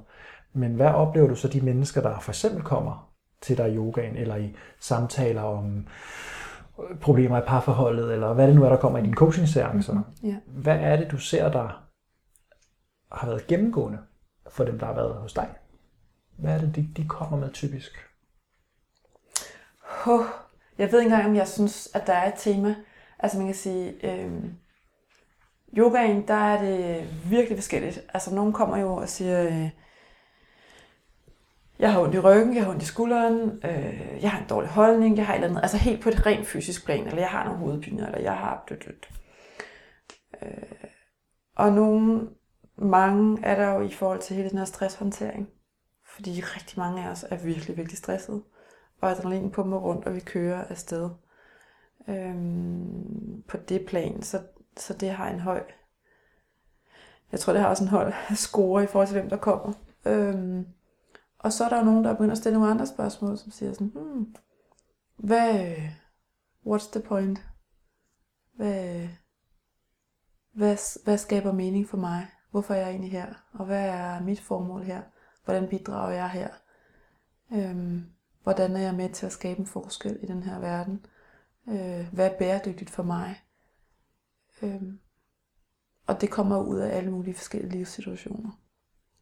Er dem, der så typisk har været igennem dig, det godt, det kan være svært at sige for alle, men er det, er det mennesker, der er kommet til, hvor nu er det, hvad, hvad det er, nu skal jeg gøre noget-agtigt, eller kommer de faktisk i god tid? Nej, overhovedet ikke. Ja, det er meget forskelligt. Okay. Det synes jeg faktisk er meget forskelligt. Øhm, hvordan det lige er. Mm. Ja. Hvordan kan du se det så spiller igen med, med det her med, hvis man kan mærke, at man gerne vil være nysgerrig på noget. Hvad vil være første skridt, hvis du kan mærke, at der er noget, der ikke helt er, som det skal være i dig? Hvordan går du til det? Stille spørgsmål.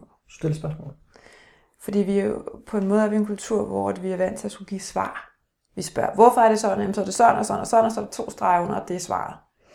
Og vi er trænet af det fra barnsben på en måde, jeg laver analysen og har de gode svar. Vi skal jo ikke virke dumme, så vi skal kunne sige, hvorfor er det sådan her, og så at det er det rigtige eller det forkerte svar på en måde. Og det lukker jo vores verden hele tiden. Så hvis jeg gerne vil undersøge noget og øhm, ja, lege med noget, så skal jeg begynde at stille spørgsmål. Nej, hvor, altså begynde at undre mig, Hvad er nysgerrig. Hvordan kan det egentlig være sådan her? Kunne det være sådan her? Hvad er det der? Hvordan kan det være? Hvordan ser det ud? Hvordan kunne vi ellers gøre det her? Hvordan kunne vi åbne med nogle andre spørgsmål end de der hvorfor-spørgsmål? Øhm. Og så uden at, uden at, at lande svarene med det samme, men bare holde spørgsmålene åbne. Og så se, hvad kommer der så egentlig? Hvad kommer der af potentielle svar for min omgivelser? Det kan være en sjov måde at arbejde på faktisk at sige, at jeg har det her spørgsmål, jeg bærer lige for tiden. Jeg skal se, hvad er retningen videre her for mig? Eller hvad er mit liv? Eller hvad skal der ske i mine relationer? Hvad er det nu her for et spørgsmål, jeg har? Og så bare sige, nu holder jeg det her et stykke tid. Og så ser jeg, hvad dummer der egentlig ind? Så hun forestiller mig, at der er sådan en kurv foran sig. Så hvad dummer der ind og svarer en kurv? Og så sagde ham der det, og gud, så så jeg det der skilt på den der mur, der kørte der på den der vej. Og så læste jeg den der artikel, og så så jeg det der. Eller... Sådan man ligesom begynder at samle lidt ind og stykke sammen. En inspiration til, hvordan kunne det her egentlig folde sig ud, og hvad kunne det her være. Det kunne jo være en vej. Øhm, hvad giver mening for mig? Hvordan kan jeg mærke, at det giver genklang for mig? Fordi vi ved det jo godt. Og tit er det jo egentlig faktisk vores første indskud, som er den rigtige, men så har vi jo en masse rationelle overvejelser frem og tilbage, som egentlig forvirrer os så meget.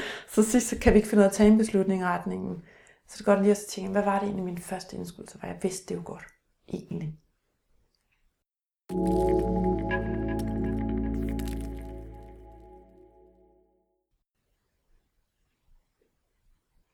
Er det også sådan så, at hvis man for dig, når du så det her med at vælge, du skulle noget andet, var det det, der sådan var det gennemgående, at du faktisk begyndte at undre dig lidt sådan i forhold til, at du kom hjem fra Indien og skulle noget andet? Vælge den her karriere, var ikke tidligere, eller hvad har jeg så lyst til? Mm-hmm. Er det sådan, du så i dagligdagen i en periode faktisk går og, og bare er nysgerrig? Ja, altså den proces var startet lang tid inden jeg nogensinde kom til Indien der. Øhm, men det var jo meget en proces, der også handlede om, som du siger nu, hvad har jeg lyst til? Hvad har jeg egentlig lyst til, som er taget ud af det der rationelle? Det vil nok være godt for mig. Men der var ikke nogen, da jeg kom hjem fra Indien, var der ikke nogen tvivl, fordi jeg, var, jeg havde mødt en pige dernede, og vi havde sådan for sjov sagt, det her, det skal bare, det skal vi give videre. Vi startede yoga-center, og jeg var sådan, ja, ja, det gør vi. og så pludselig blev det faktisk en virkelighed ret hurtigt, da vi kom hjem, og det gav bare så meget af sig selv. Der var ingen, der var, det var sådan en proces, hvor der var bare frit flow hele vejen. hed, ja, det skal vi, og pludselig var vi bare i gang, og jeg tænkte sådan, gud, hvad sker der? Så det var kan man sige, en let proces. Nogle gange er det jo meget, meget tydeligt for os, når der er et ja, så kører vi med det. Nogle gange er de svære processer, hvor det er, ah, jeg ved ikke rigtigt, det er ikke helt klart for mig, jeg ved ikke lige, hvad, hvad er det, som kalder på mig her i, den, i det her livsterritorium, eller det her område af mit liv for eksempel. Nogle gange er det ikke så klart for os. Og så tænker jeg, så er det godt at gå og holde spørgsmål, som siger, være nysgerrig, være åben og undersøge, hvad vækker genklang på et dybere plan. Ikke bare min tankeplan. Øhm, men sådan se på, hvad er drømmen egentlig? Hvad er det, der længes? Hvad er det, der gerne vil komme til udtryk her, i det her område af mit liv? For eksempel. Og måske den der med, at være, hvad er det, der gerne vil komme til udtryk, mm-hmm. tænker jeg er ret relevant. Mm, I forhold til at sætte os selv fri, også fordi tit så lever vi vores liv inden for en særlig ramme. Det er som den ramme, vi har fået øh, med os. Vi har downloadet her, og stille og roligt, det er de her bevisninger og overvisninger, vi har fået med os. Så slæver vi et liv sådan, okay, men det her det er tilladt inden for rammen. øhm, men hvad nu, hvis vi lettede låget af boksen og tænkte ud af boksen og sagde sådan, gud, men tænk, hvis du ville skabe det her. Kunne det være muligt for dig? Hmm, nå gud, så kunne jeg overveje det. Så ikke det der med at, jeg har sådan noget med at lette låget, min eget boks, altså tænke ud af boksen, lette mit eget låg for, okay, men jeg er vant til at tænke i den her ramme. Hvad hvis jeg tænkte sådan her? Hvad hvis jeg tænkte sådan her? Hvad hvis jeg gjorde sådan her? Hvordan ville det så se ud? Så lege med at se, hvad er det for en boks, hvad er det for en liv, jeg har skabt for mig selv? Hvad nu, hvis jeg skabte det sådan her? Eller hvad nu, hvis jeg gør sådan her? Og så mærke efter, hvad vækker egentlig gennemklang på det andet plan? Så gud, det her, det er jo også muligt. Jeg har bare aldrig set, at det er muligt, for jeg har tænkt inden for min ramme af muligheder. Men det andet vil faktisk give meget mere mening, eller det vil bidrage meget mere til det her sted. Eller fordi det er noget, der faktisk, som du siger, har lyst til at komme, udtryk, komme til udtryk fra et dybere plan i mig. Det er noget, der kalder på et dybere plan. Fra et dybere plan. Men det kræver så selvfølgelig også, at, at man først har erkendt, at jamen, der er noget, som jeg godt kunne tænke mig skulle være anderledes. Mm-hmm, det er klart. Og for det punkt kan man så sige, okay, hvad, var der noget andet, der så kunne give mere mening? Ja. Jeg skal lige sige til lytterne, at du øh, hører havl på vinduet, ja. og det tænker jeg, det går nok igen. Så hvis der er sådan noget prikken i baggrunden, så, så er det det. Christina, du sidder og kigger ud på det, det ser drønt ud. Det er fantastisk. Ja, du kan se ja. fuglene også mm. har søgt ly. det er dejligt. Ja. Men, men der er jo også, altså, for mange så er det meget fluffy, og det er lidt, ikke hokus pokus, men sådan uhåndgribeligt.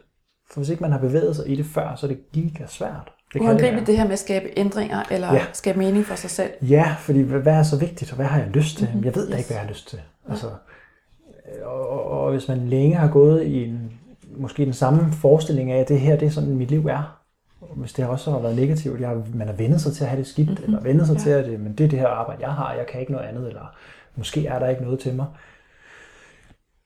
så skal du netop først finde ud af, at jeg, jeg kan mærke, at jeg gerne vil noget andet. Og så er det en af nøgleordene, jeg oplever kan give meget god mening også på min forløb, det er det her med at være mere nysgerrig, være lidt mere undersøgende. Så prøv i stedet for at undersøge, eller sådan, hvad vil jeg så? Hænge fast i det og sige, okay, hvordan har jeg det? Hvad, hvad, hvad er der i mig? Ligesom med min, dengang med mine venner, hvor jeg jo gerne ville dem, jeg kunne bare mærke, jeg, jeg vil måske gerne lidt mindre høj musik, men jeg mm. tog ikke sige det. Mm. Og så var jeg bare lidt mere nysgerrig. Hvad, hvad er der på vej til at komme til udtryk? Og om det er den her fornemmelse af, jeg ved sgu ikke rigtig lige, okay, så hvad kan du gøre anderledes? Mm. Hvad kunne være interessant for dig at undersøge nye veje? Gør noget anderledes. Kunne du øh, overveje at gå hjem en halv time før? Eller som en, der engang havde 14 kom sammen hos en kærestes familie på et år. Det er meget. Ja. også har din egen familie. Mm. Og så er det da også meget logisk, at du faktisk synes, du har lidt meget. Men, men giver det mening længere? Og det er svært at stille sig selv de spørgsmål, hvis man ikke er vant til det. Mm. Og det er derfor, man nogle gange faktisk altså med jævne mellemrum har brug for en, der lige kan stille nogle gode spørgsmål. Ja.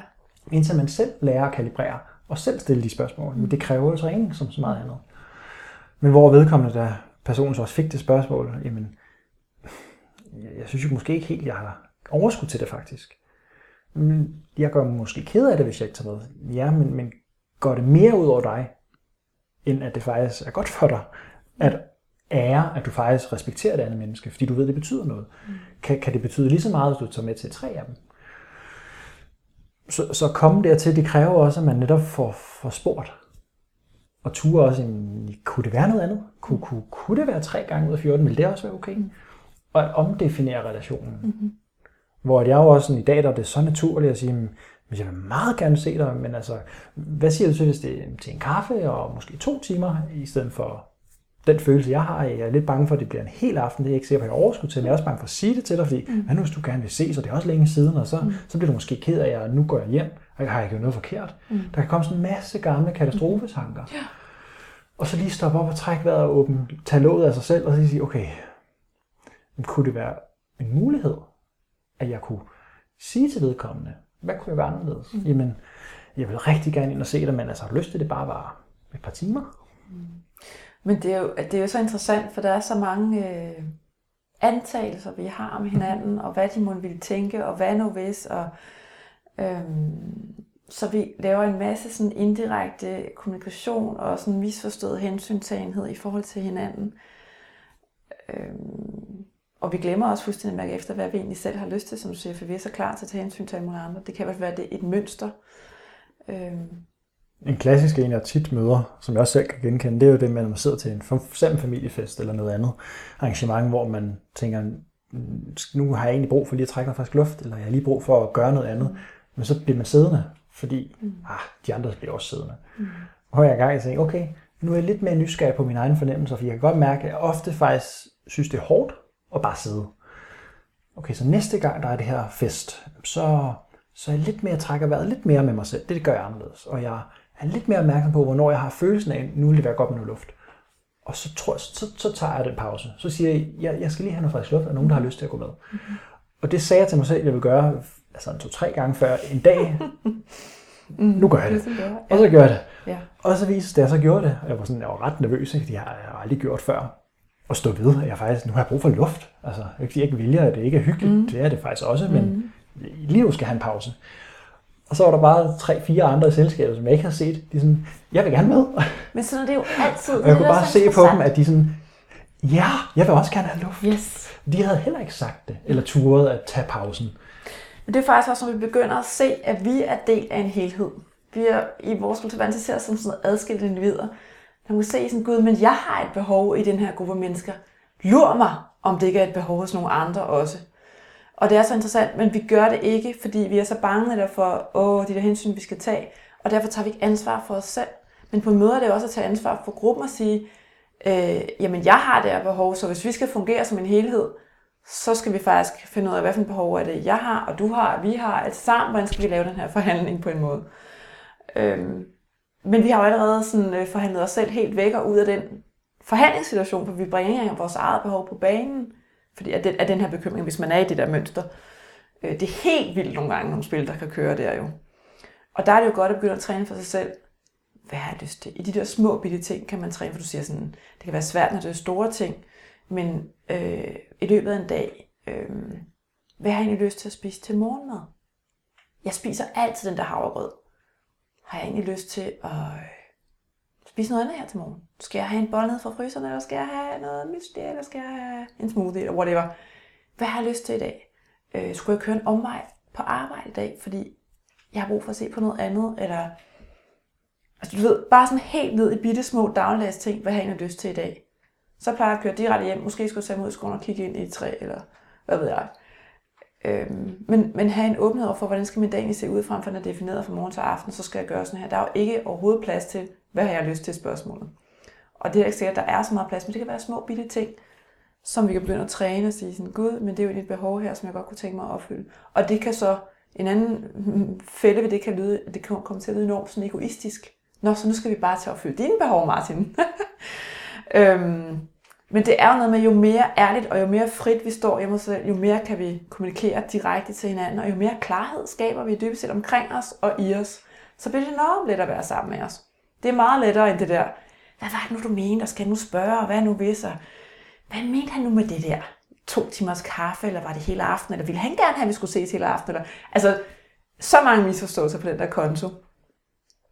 Men det er jo også, oplever jeg, fordi tankesættet omkring det at give respekt for den andens mm-hmm. behov. Mm-hmm. Hvis ikke man gør det, fordi man har lært, eller synes, eller måske selv er i underskud af nærvær, at så hijacker man lidt den andens rum, hvor at det faktisk er så naturligt for os alle sammen at give plads til, jamen vi ses, og jeg er her. Bare det, jeg er her, er jo en anerkendelse af, jeg vil faktisk gerne se dig. Jeg er her, vi snakker, vi hygger, mm-hmm. men samtidig så mærker jeg også mit eget system, og jeg kan godt mærke, jamen jeg har også lige brug for en pause. Eller, mm-hmm. jeg vil meget gerne se dig, hvis du er okay med, at jeg er lidt træt i dag. Mm-hmm.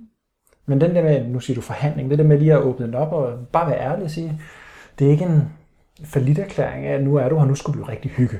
Hygge dig for fan på kommando, ikke? Mm-hmm. At nu er vi her jo, og ligesom en, der sagde til mig på et tidspunkt, jamen så er der det her, jeg har godt nok haft en, noget, jeg skal til herinde så længe i den her uge, der kommer til den der arrangement. Det bliver sgu svært, men jeg vil ikke være ked af det okay, en uge forvejen ja. har du besluttet for til det arrangement med de mennesker, hvor der kan være nogle ting, der bliver trigget, det ved du jo, det er derfor, du allerede nu siger mm-hmm. det, der vil du ikke være ked af det. Det kan du ikke beslutte. Hvad nu, hvis du bliver ked af det? Hvis nu du, du har jo selv oplevet nogle gange, så hører man et stykke musik, så kan man genkende et eller andet fra tidligere i livet, eller man øh, tænker på et eller andet, åh, oh, så er man tilbage i noget, der var mega svært. I det øjeblik, du møder de mennesker, så trigger de jo dit system.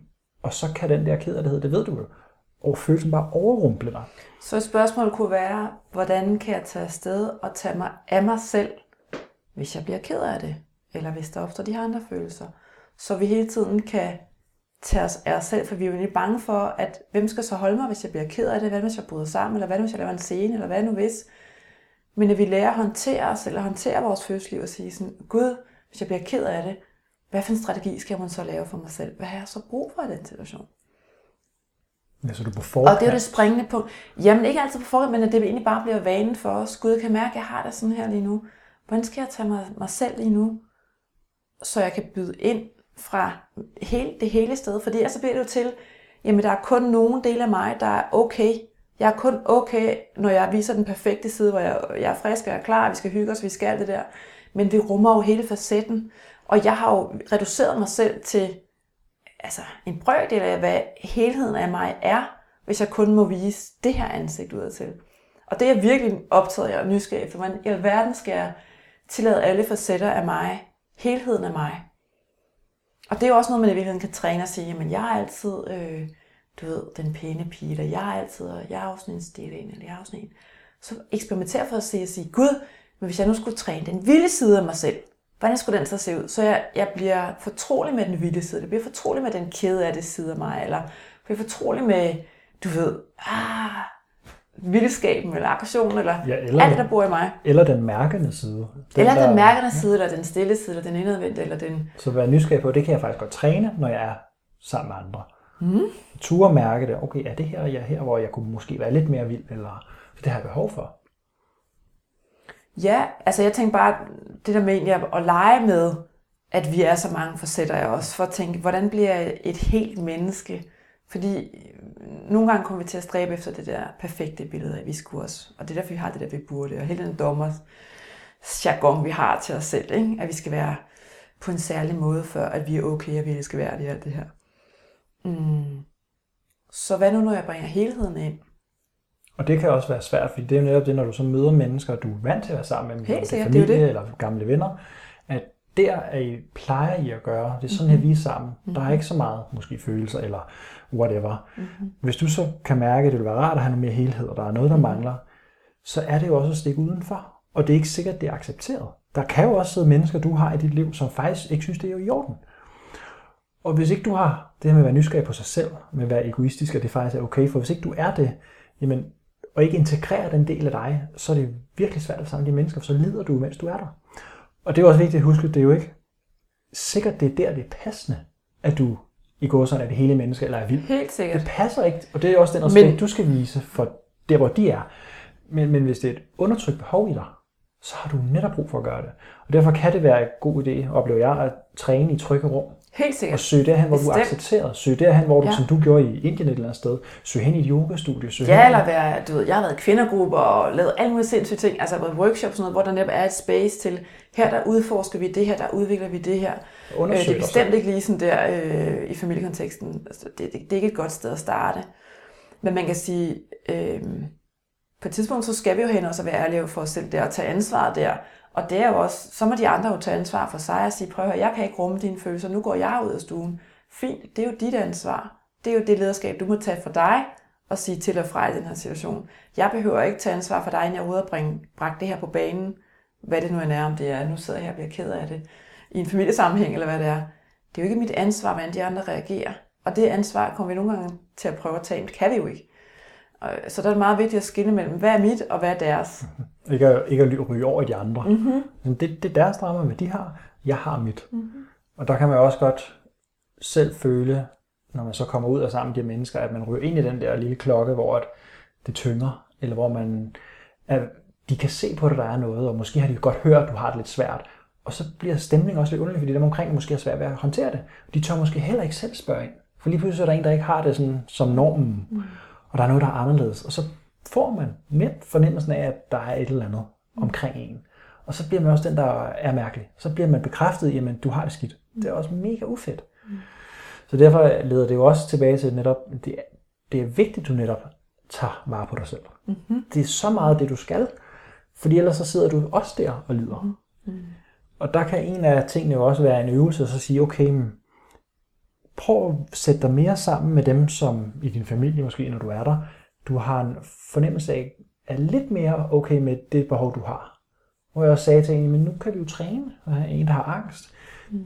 Er der nogen i din familie, når du skal det her på lørdag, du siger, at du faktisk, du får det virkelig skidt, og du er bange for at få dit angstanfald? Mm.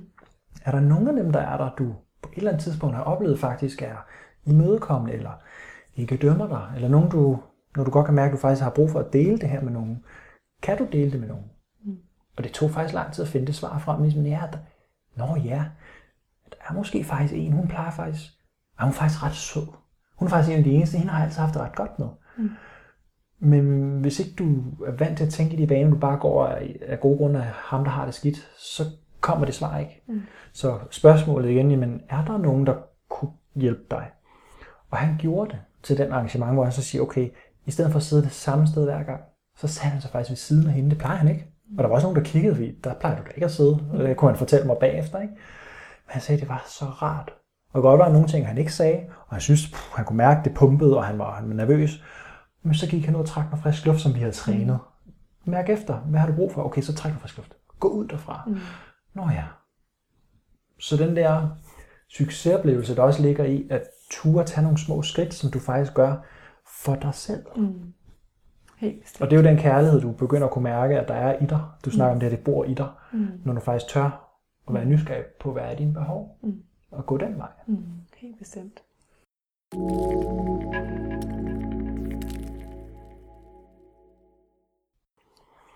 Christina, hvor er du i dag i forhold til, til den her rejse? Fordi du har jo lavet mange ting, siden du skiftede.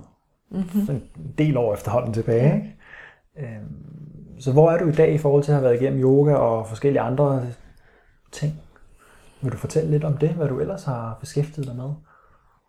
Ja, altså, øh, jamen altså siden yogaen, så, øh, så er der kommet nogle andre træninger på, som for mig egentlig stadigvæk er yogaen forstået i den brede betydning. Altså yoga som fysisk øvelse, men som en forståelse af verden. Øh, Øhm, hvor jeg har taget en, øh, en øh, seksologuddannelse hos øh, en kvinde, hvor vi har arbejdet meget med eller seksualitet selvfølgelig forstået øh, på alle mulige måder, men også ud af sin brede betydning. Altså jeg var igen optaget af at gå ind i det felt, fordi jeg sad med det her store hoved og tænkte, hold da op, hvis man kigger på det chakramæssigt, altså hvis man ser på energicentrene i kroppen, så vores seksualitet sidder inde, hvor vores livskraft sidder. Det vil sige vores appetit på livet i det hele taget. Og jeg tænkte sådan, gud nej, interessant. Tænk, hvis jeg kunne koble min hjerne, min velfungerende, øh, højt, øh, hurtigt arbejdende hjerne, med hvad der egentlig kalder mig på nogle dybere planer i forhold til livskraft, i forhold til at lytte til hjertet, så kan jeg rykke verden fuldstændig for vildt.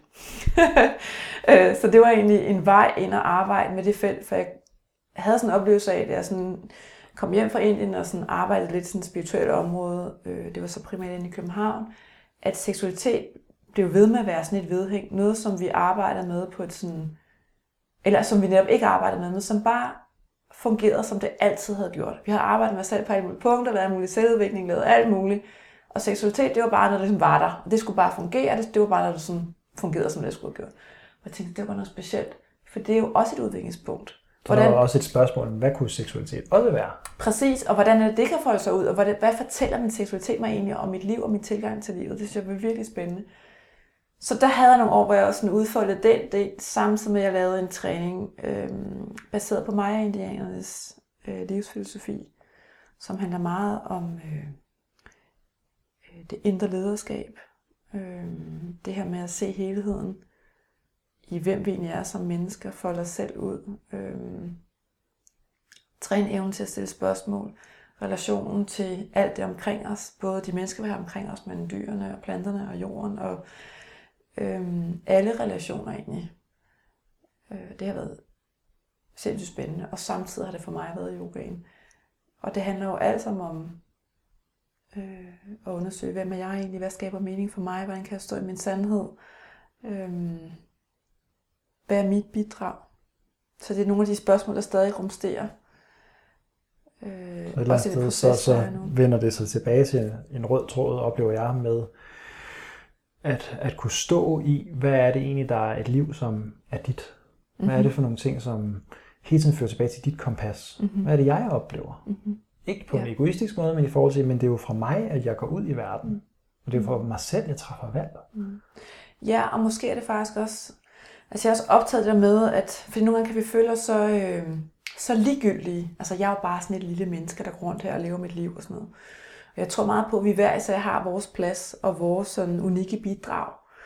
Og når vi begynder at vende blikket lidt indad og lytte til øh, vores andre intelligens, vores andre kompetencer, vores andre stemmer, end bare hjernen, der kværner løs. Det gør den jo konstant med de her tanker. Men så kan vi begynde at se sådan, gud, men jeg, jeg kom måske med den her gave, eller jeg har måske det her bidrag, og når jeg, når jeg giver det plads, eller det folder sig ud, så kan jeg jo bidrage også til helheden. Så er det ikke kun et bidrag til mig, så er det ikke kun for min skyld. Så er det faktisk, at jeg på en måde giver tilbage til livet og giver tilbage til verden fra det sted. Øh. Og det billede holder jeg meget af, og det arbejder jeg meget med mennesker at se sådan, men det der med at turde lytte ind og se, hvad er det, bidrager ind. til, tit er det jo det, som vi har elsket at gøre som børn, det som kommer meget naturligt til os, som er det, som har været vores gave, som vi måske har aflært hen ad vejen, eller at det var ikke så vigtigt, jeg måtte hellere tage den her uddannelse, den her træning, jeg måtte hellere, at jeg måtte hellere, jeg burde også være sådan og sådan. Så noget af det har vi aflært, så komme tilbage til noget af det, se, hvad, øh, hvad er det, der naturligt gerne vil folde sig ud hos mig, det gavner jo også i det ydre.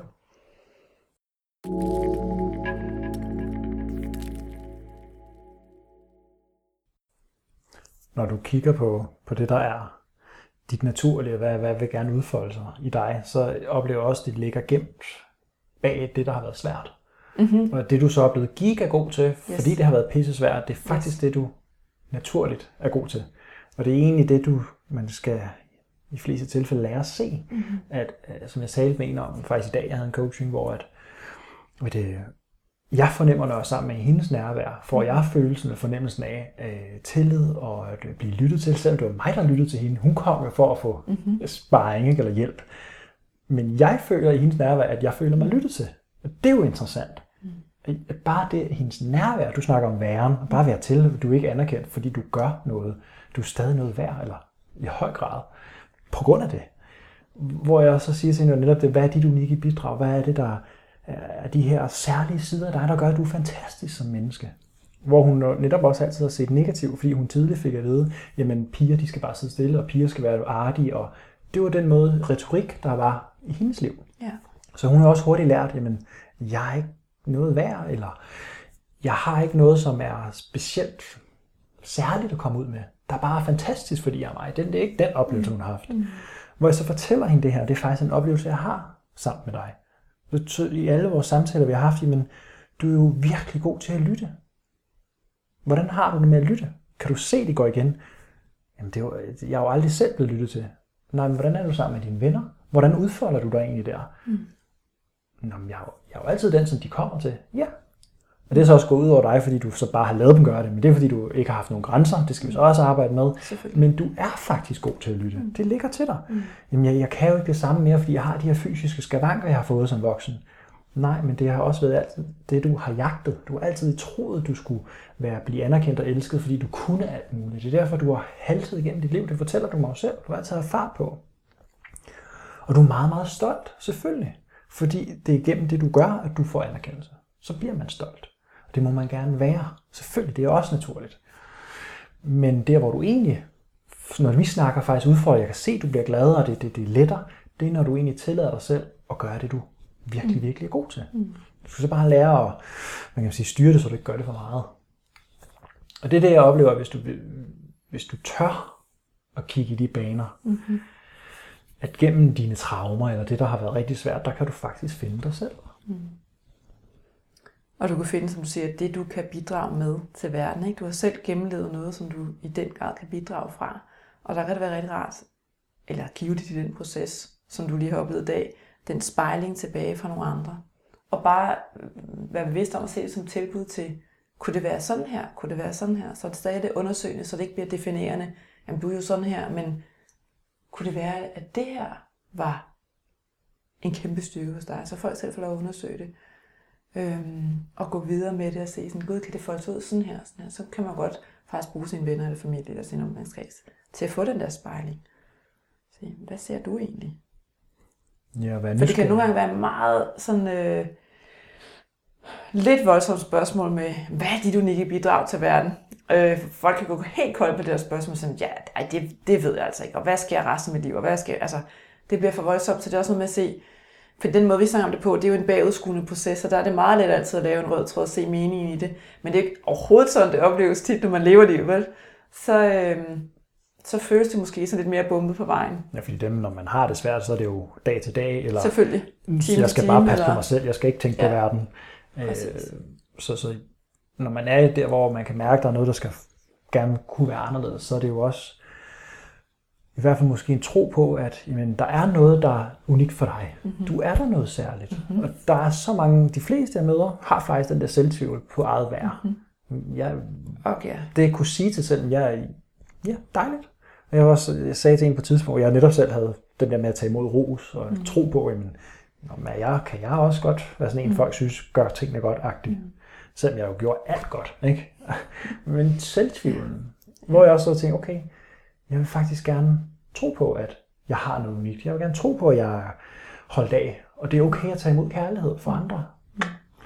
Så da der så var nogen, der fremadrettet roste mig, så kunne jeg mærke den der, nej, mm, nej, nej det var bare, det var bare. Jeg er jo ikke altid sådan. Jeg er jo ikke altid bare sød. Øhm, jeg siger, så tog jeg den til mig og siger, træk vejret dybt. Ja. ja, det var faktisk, det var faktisk meget godt gået. Og så første gang jeg sagde det, sådan, det var faktisk godt gået, det jeg gjorde. Og det havde jeg bare lige indrømmet. Og så vedkommende sådan, ha, ja, det var fandme godt gået, det er fedt, du siger det. Ja, det var det. Ja. Og det er jo ikke selvfedme, det er jo bare sjovt, altså. Fordi det var det jo. Og, og, og kunne, kunne se faktisk også i dit arbejdsliv, jamen, det du gør, er du faktisk mega god til. Mm. Hvad er det så i det, du gør, selvom det ikke er alt, der måske er lige dig? Hvor er det, du er bedst? Hvad er det, du sådan oplever driver dig? Mm. Og der var blandt andet en på et tidspunkt, hvor han, han begyndte at arbejde med strategi og øh, salg og sådan nogle ting, kundekontakt, hvor han tidligere har været mere nørdet i sit, sin branche, Ja. sådan teknisk øh, fag. Hvor han så fik de her nye opgaver, og han kom til mig og synes det ikke fungerede. Mm. Men vi fandt jo også frem til, jamen det, det der driver dig, det er jo faktisk ikke at snakke med mennesker. Det er jo faktisk at dykke ned i tingene. Ja. Og hvor man siger, jamen, jeg har ja, det har jeg jo altid gjort. Altså. Mm. Men det er også det, jeg har fået mange knops for. Folk har altid set mig som en særling. Ja, du vil have godt af at komme lidt ud. Lidt mere, end du måske gør. Det er også sundt. Men du er faktisk særlig. Du er mm. pisse god til det. Nå, jamen ja, Men det så er tillader sig selv at er dyrke det. egentlig. Og, ja, præcis. Ja, det er du. Mm. Og bare det at sådan noget at sige, ja, ja, jeg er jo faktisk ret god til det der med at dykke ned i tingene. Ja, mm. det er du. Men du har bare altid haft det som noget negativt. Mm. At være ham, der var lidt særlig, mm. lidt nørdet i det. Præcis. Det er det med, hvad for nogle sandheder vi har fået skabt om os selv, og det er ikke i orden. Ikke? I din, men det er nok ikke i orden, men jeg burde altid hellere være noget lidt anderledes. Det bliver så tungt. Det er jo det. Mm. Der var også en, jeg engang havde i forløb, hvor at hun, hun gerne ville skrive og være forfatter. Ja. Men bare det at stå ved, det er faktisk det, jeg har lyst til. Jeg har egentlig mest lyst til at flytte lidt længere ud på landet. Ikke fordi jeg ikke vil se mennesker, men hvor der er lidt billigere at bo, så jeg kan tjene lidt mindre og bare skrive. Men og hun vidste det i så mange år. Ja. Men det lykkedes faktisk. Og det tog lang tid, men, men det at komme dertil. ja. Så når du snakker om at gå meningsfulde veje og være nysgerrig, så er det der med at stille spørgsmål lige præcis, okay, men hvis jeg kan mærke, at et eller andet sted kunne det være meget, meget fint. Nå, men var det en mulighed? Hvis nu det var, hvordan kunne det så være? Mm. Kunne jeg bo derhen, eller hvad nu hvis? Mm. Og lad være med at lukke det ned med et svar, der hedder, det kan jeg ikke. Mm. Hvordan skulle det kunne lade sig gøre? Begynder at drømmen folde sig ud, og så nære den drøm. Så hvordan skulle det så se ud, hvor det skulle være hen, hvis nu det er den forfatterdrømmen, eller hvad skulle der være ude i haven, eller hvordan skulle, hvad skulle jeg skrive på, eller du ved, øh, sådan virkelig folde det ud, og tillade sig selv at drømme det, og give det plads, for det nærer jo også ind i en manifestation i den her virkelige verden, tror jeg. Og så kan det godt være, at du snakker om, at der gik måske lang tid, og det gør der jo nogle gange, men der er også noget i, øh, i livet, der handler om sådan timing og flow og lytte til rytmerne. Hvornår er tiden så egentlig inde til at handle på det? Og det tænker jeg sådan, det ikke er altid, at- drømme eller længsel skal manifesteres i morgen. Nogle gange tager det jo også tid før, at Jo, det skal være i morgen. og- Nu, nu Ja, gider jeg ikke mere, nu skal det bare. Ja. Øhm, men det er også en måde at nære det på, ikke? Forventningens glæde også. Ja. Men det er en meget øh, terapeutisk tilgang at få rigtig mange er det svært, hvis man starter det, og hvis man ikke har prøvet det før. Ja. Altså, det ligger til mig, altså det har jeg bare fundet. For mig så giver det mening at tænke sådan, og det skal du jo også du ved, hvis ikke det fungerer for dig. Mm. Altså det er jo lidt det, der også ligger i det at være tro mod sig selv, men godt være, at din coach siger så det her, Helt og det kan godt være, at jeg også siger noget, som jeg synes er meningsfuldt. Det kunne være en måde at anskue det på. Men det vender sig jo altid tilbage til, hvordan oplever du det så? Fordi det er igen det der med, hvad for en sandhed har vi fået skabt, for eksempel i en coach-situation. Er det nu pludselig blevet den nye sandhed om mig? Og den historie, den vil jo stadig bare begrænse mig. Lige om fem minutter, så den bliver den igen for snæver. Det kan godt være, at jeg kom med en meget snæver definition af, hvem er jeg, og så har jeg fået lavet den løsnet den lidt op i den her øh, snak, eller coaching, eller hvad vi skal kalde det. Men den bliver igen for snæver, så det er mere kompetencen til at hele tiden kunne se, hvordan kan jeg omdefinere, hvordan kan jeg skabe, hvordan kan jeg tænke om tingene på en ny måde, anderledes måde, øh, som jeg synes er interessant. Så jeg hele tiden har friheden til at se, gud, hvad er min sandhed her? Under, undersøge, hvad er sådan i det her felt, i det her felt, i det her territorie. Øh, når jeg selv blevet mor, så det må undersøge, gud, men hvad er sandheden for mig som mor? Hvad er det for en kvinde, øh, som jeg skal være som mor, synes jeg? Hvad er min drøm egentlig der? Det er måske uklart, at der er nogle gamle ting om, jamen kvinder, de er sådan og sådan, og møder er sådan her, sådan her. Hvad er det så for mig? Så er jeg jo i gang med at arbejde med at undersøge, hvis det ikke er helt klart, hmm, hvad er længslen i mit system i forhold til, hvordan det her skal udfolde sig? Og så, så kommer det langsomt derfra. Men selv i en ikke-terapeutisk sammenhæng med folk, der et eller andet sted heller ikke har haft coaching, eller bare lever et fint liv, hvor Mhm. det gider I sgu ikke sådan noget. Selv der oplever vi jo alle, at jeg troede, det var sådan her engang, men nu er det sgu noget andet, og nu er jeg her. Det har jeg sgu godt ikke lige forestillet mig. Ja. Så det er jo interessant, det du siger med, at livet er jo faktisk, hvornår er timingen. Ja. Og det er en proces, der udfolder sig selv. Uanset hvad du gør, du har en drøm om noget, så selvom du skaber et liv, hvor du gør det efter, at man, man skal være pligtopfyldende, og jeg skal have en karriere, og det er vigtigt at tjene gode penge, men selv der er det jo også en proces, der tager tid. Ja. Så det med, at vi udfolder os, er jo faktisk noget, vi hele tiden gør. Mm. Forskellen ligger måske, om du så er bevidst om, hvorfor det så er, at du udfolder det. Og, det, det kan være noget, de fleste nok kommer til, hvis de møder en grund til det, vil jeg sige. For det er jo ikke alle, der faktisk kommer dertil, hvor de synes, det giver mening at spørge, hvorfor. Det gør jeg jo bare. Mm. Og det er også det, du måske oplever, at det var egentlig bare meningsfuldt. Nu, jeg behøvede ikke spørge, hvorfor, jeg, jeg skulle bare videre. Mm. Jeg kunne mærke, nu det tid. Ja, det er jo bare en god intuition, som har fulgt sin intuition, hvad skal man sige, ikke? Mm-hmm. Og man kan sige, det der med, lige for at vende tilbage med, med tiden for, hvornår skal en drøm sådan lande, hvornår skal den manifesteres. Man kan sige, udfordringen bliver der, hvor at vi egentlig, drømmen er meget, meget tydelig, men vi ikke lever den. Vi går ind på kompromis, fordi vi er bange for at gå derhen. Så bliver vi udfordret, ikke? Så bliver det pludselig pinefuldt at være i det der liv. Men nogle gange, så er det jo bare en drøm, der skal udfolde sig. Vi skal drømme den færdig, vi skal se. Og så falder den på plads, hvor det egentlig ikke er sådan det store problematiske i det, men så lander det. Og andre gange, så synes jeg, at udfordringen kan være der, hvor vi godt kan se, gud, jeg længes efter det der, men jeg tør ikke sige det højt, jeg tør ikke stå ved det for mig selv, jeg tør ikke sige det til min omgivelse, jeg tør ikke, jeg tør ikke, hvad det nu end er, som er frygtbaseret. Så er det der, der er udfordringen, der er noget at kigge på. Ikke? Mm-hmm. Fordi den der drømmen, hvor det er, det er bare til tid, jeg følger flået i livet, og det udfolder sig, der kan være masser af tillid der, som bare jeg læner mig tilbage og ser, gud, ja, der er et flow her, jeg skal lige vente lidt, og så skal vi finde det rigtige sted, og så skal vi og så falder det på plads. Så der er meget sådan forskellige processer på den måde i livet, der kan køre afhængig af, er jeg frygtstyret her, eller går jeg med tillid til, at det lander lige om lidt, så, så lander det, som det skal. Mm-hmm. Så det er også noget, man kan tjekke ind med sig selv, i øvrigt, sådan, sådan, hvis vi skal snakke lidt om sådan smarte tricks. Kommer jeg fra frygt lige nu, eller kommer jeg fra tillid lige nu? Handler jeg, fordi jeg er bange for, at dem til familiefesten, de bliver sure på mig, og nu kommer jeg aldrig med til familiefest. Det er frygtbaseret. Eller kommer jeg med en tillid til, at selvfølgelig bliver mødt? Så jeg tør stå ved, hvad det nu end er. Det kan være meget godt lige sådan et spørgsmål at stille sig selv. Hvor kommer jeg fra lige nu? Frygt eller tillid? Tænker jeg.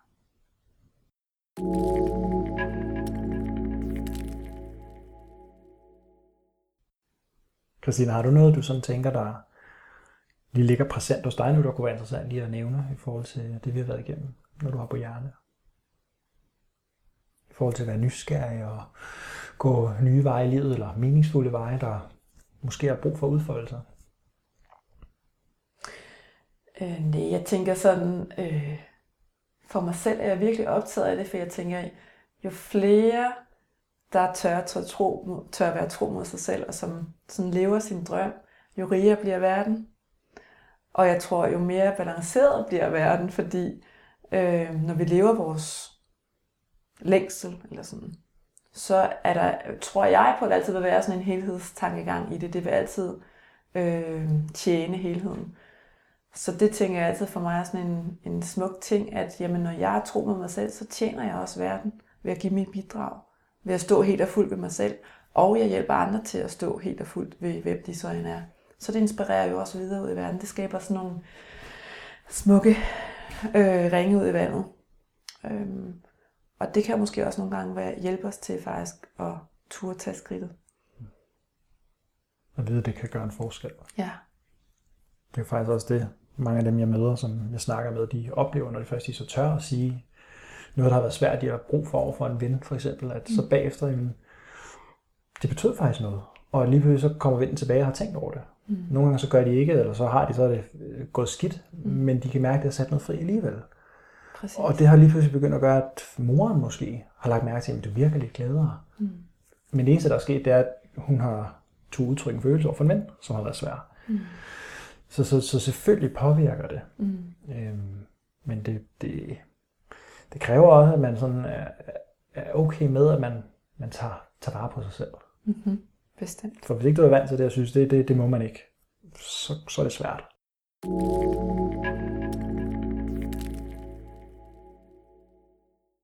Har du nogle ting, du tænker, der kunne være interessant lige at give godt råd til andre, der måske har været i lignende situationer, som du har været igennem, eller når du har brug for at sige, som du synes er vigtigt? Go for it! Ja, lev det! så er det første skridt, hvis der er et eller andet, som kan føles svært, så bare, du ved, små skridt. Altså der er sådan en teknik, den der Kaizen-teknik, tror jeg nok, den hedder, hvor man, altså det mindste mulige skridt, så i stedet for at tænke, nu skal jeg også bare, du ved, revolutionere mit liv, så starter de små og tænker sådan, okay, hvad er det første lille bitte, bitte, bitte skridt, jeg kan tage for at skabe en forandring for mig selv, som jeg ved er påkrævet, kan mærke, trænger sig på. Så bare tænk i, hvad er det første lille bitte skridt, og så et lille en lille fod frem, og så se, hvad sker der så her. Så det næsten en lille fod, og sådan på den måde bygge, bygge sit slot, som der er masser af plads i og masser af frihed i til en selv. Hmm. Sådan. Gør det i tillid. Ja. Er der nogen steder, man kan finde dig på nettet, eller til noget? Øh? altså, det gør der faktisk stort set ikke, fordi jeg lever helt andre cover, men øhm, altså, jeg har ikke nogen hjemmeside øh, efter lukket yogacenteret, så øhm, der er jo altid god gamle Facebook. Mm-hmm. Der mhm. har jeg en, en uh, side, der Christina Hernvig, som der ikke sker specielt meget på. Men der er kontaktinfo, hvis det er. Ja, det er noget, du holder, hvis det er en gang med nogle yoga sessions? Eller... Ja, ja, jeg har ja. klasser og forløb og workshops. Og så, så man kan godt komme ind og få vredet karkloden. Det kan man. hvis det er det, man har brug for. Helt sikkert. Og det vil jeg sige, hvis, hvis du sidder nu og lytter og tænker, jeg vil yoga, og det er i København, så er Christina altså virkelig en kompetent at gå hos. Hun ved, hvad hun snakker om, og der er plads til, at du kan blive næret. Det er ikke bare akrobatiske stillinger, do it. Der er plads til at forstå sig selv også. Det har jeg været meget glad for. Mm. Til dig, der lytter, til os, vores hyggesnak her, som har, har, har løbet af, af, af tiden med sig. Det har været super hyggeligt. Øhm, så håber jeg, at du, du et eller andet sted går herfra med en fornemmelse af, at jeg kan også lette låget på mit liv. Det er faktisk muligt at tænke i nye nysgerrige baner. Hvad, hvad er meningsfuldt for dig? Så hvis det er det, du sidder med lige nu, og har fået lidt, lidt mere virkelighed, lidt mere spirende, lidt spænding nede i maven måske, som ikke bare er sommerfugle, du kan mærke, hvad så for mig? Så har det her jo virkelig gjort noget godt. For det er den fornemmelse, jeg sidder tilbage med. Den der lidt boblende. Det, der er faktisk mange ting, der er spændende. Også selvom det kan være svært, så er der måske også noget til mig. Christina, tusind tak, fordi du kom. Tusind tak så for invitationen. Så skal vi lige have, have rundet af her og pakket sammen. Ja. Og til dig, der lytter, så ved du jo, at det her det er det forunderlige hjørne. Og du finder mig på facebook.com-staytrue.dk eller på min hjemmeside staytrue.dk, hvor jeg har masser af meditationer, og på YouTube kan du finde min kanal, hvor der er gratis meditationer. Og det her talkshow, jamen, der kommer nye episoder øh, løbende. Tak fordi du lytter med, og tak fordi at du tør lytte og være nysgerrig på dig selv. Ha' det rigtig, rigtig godt.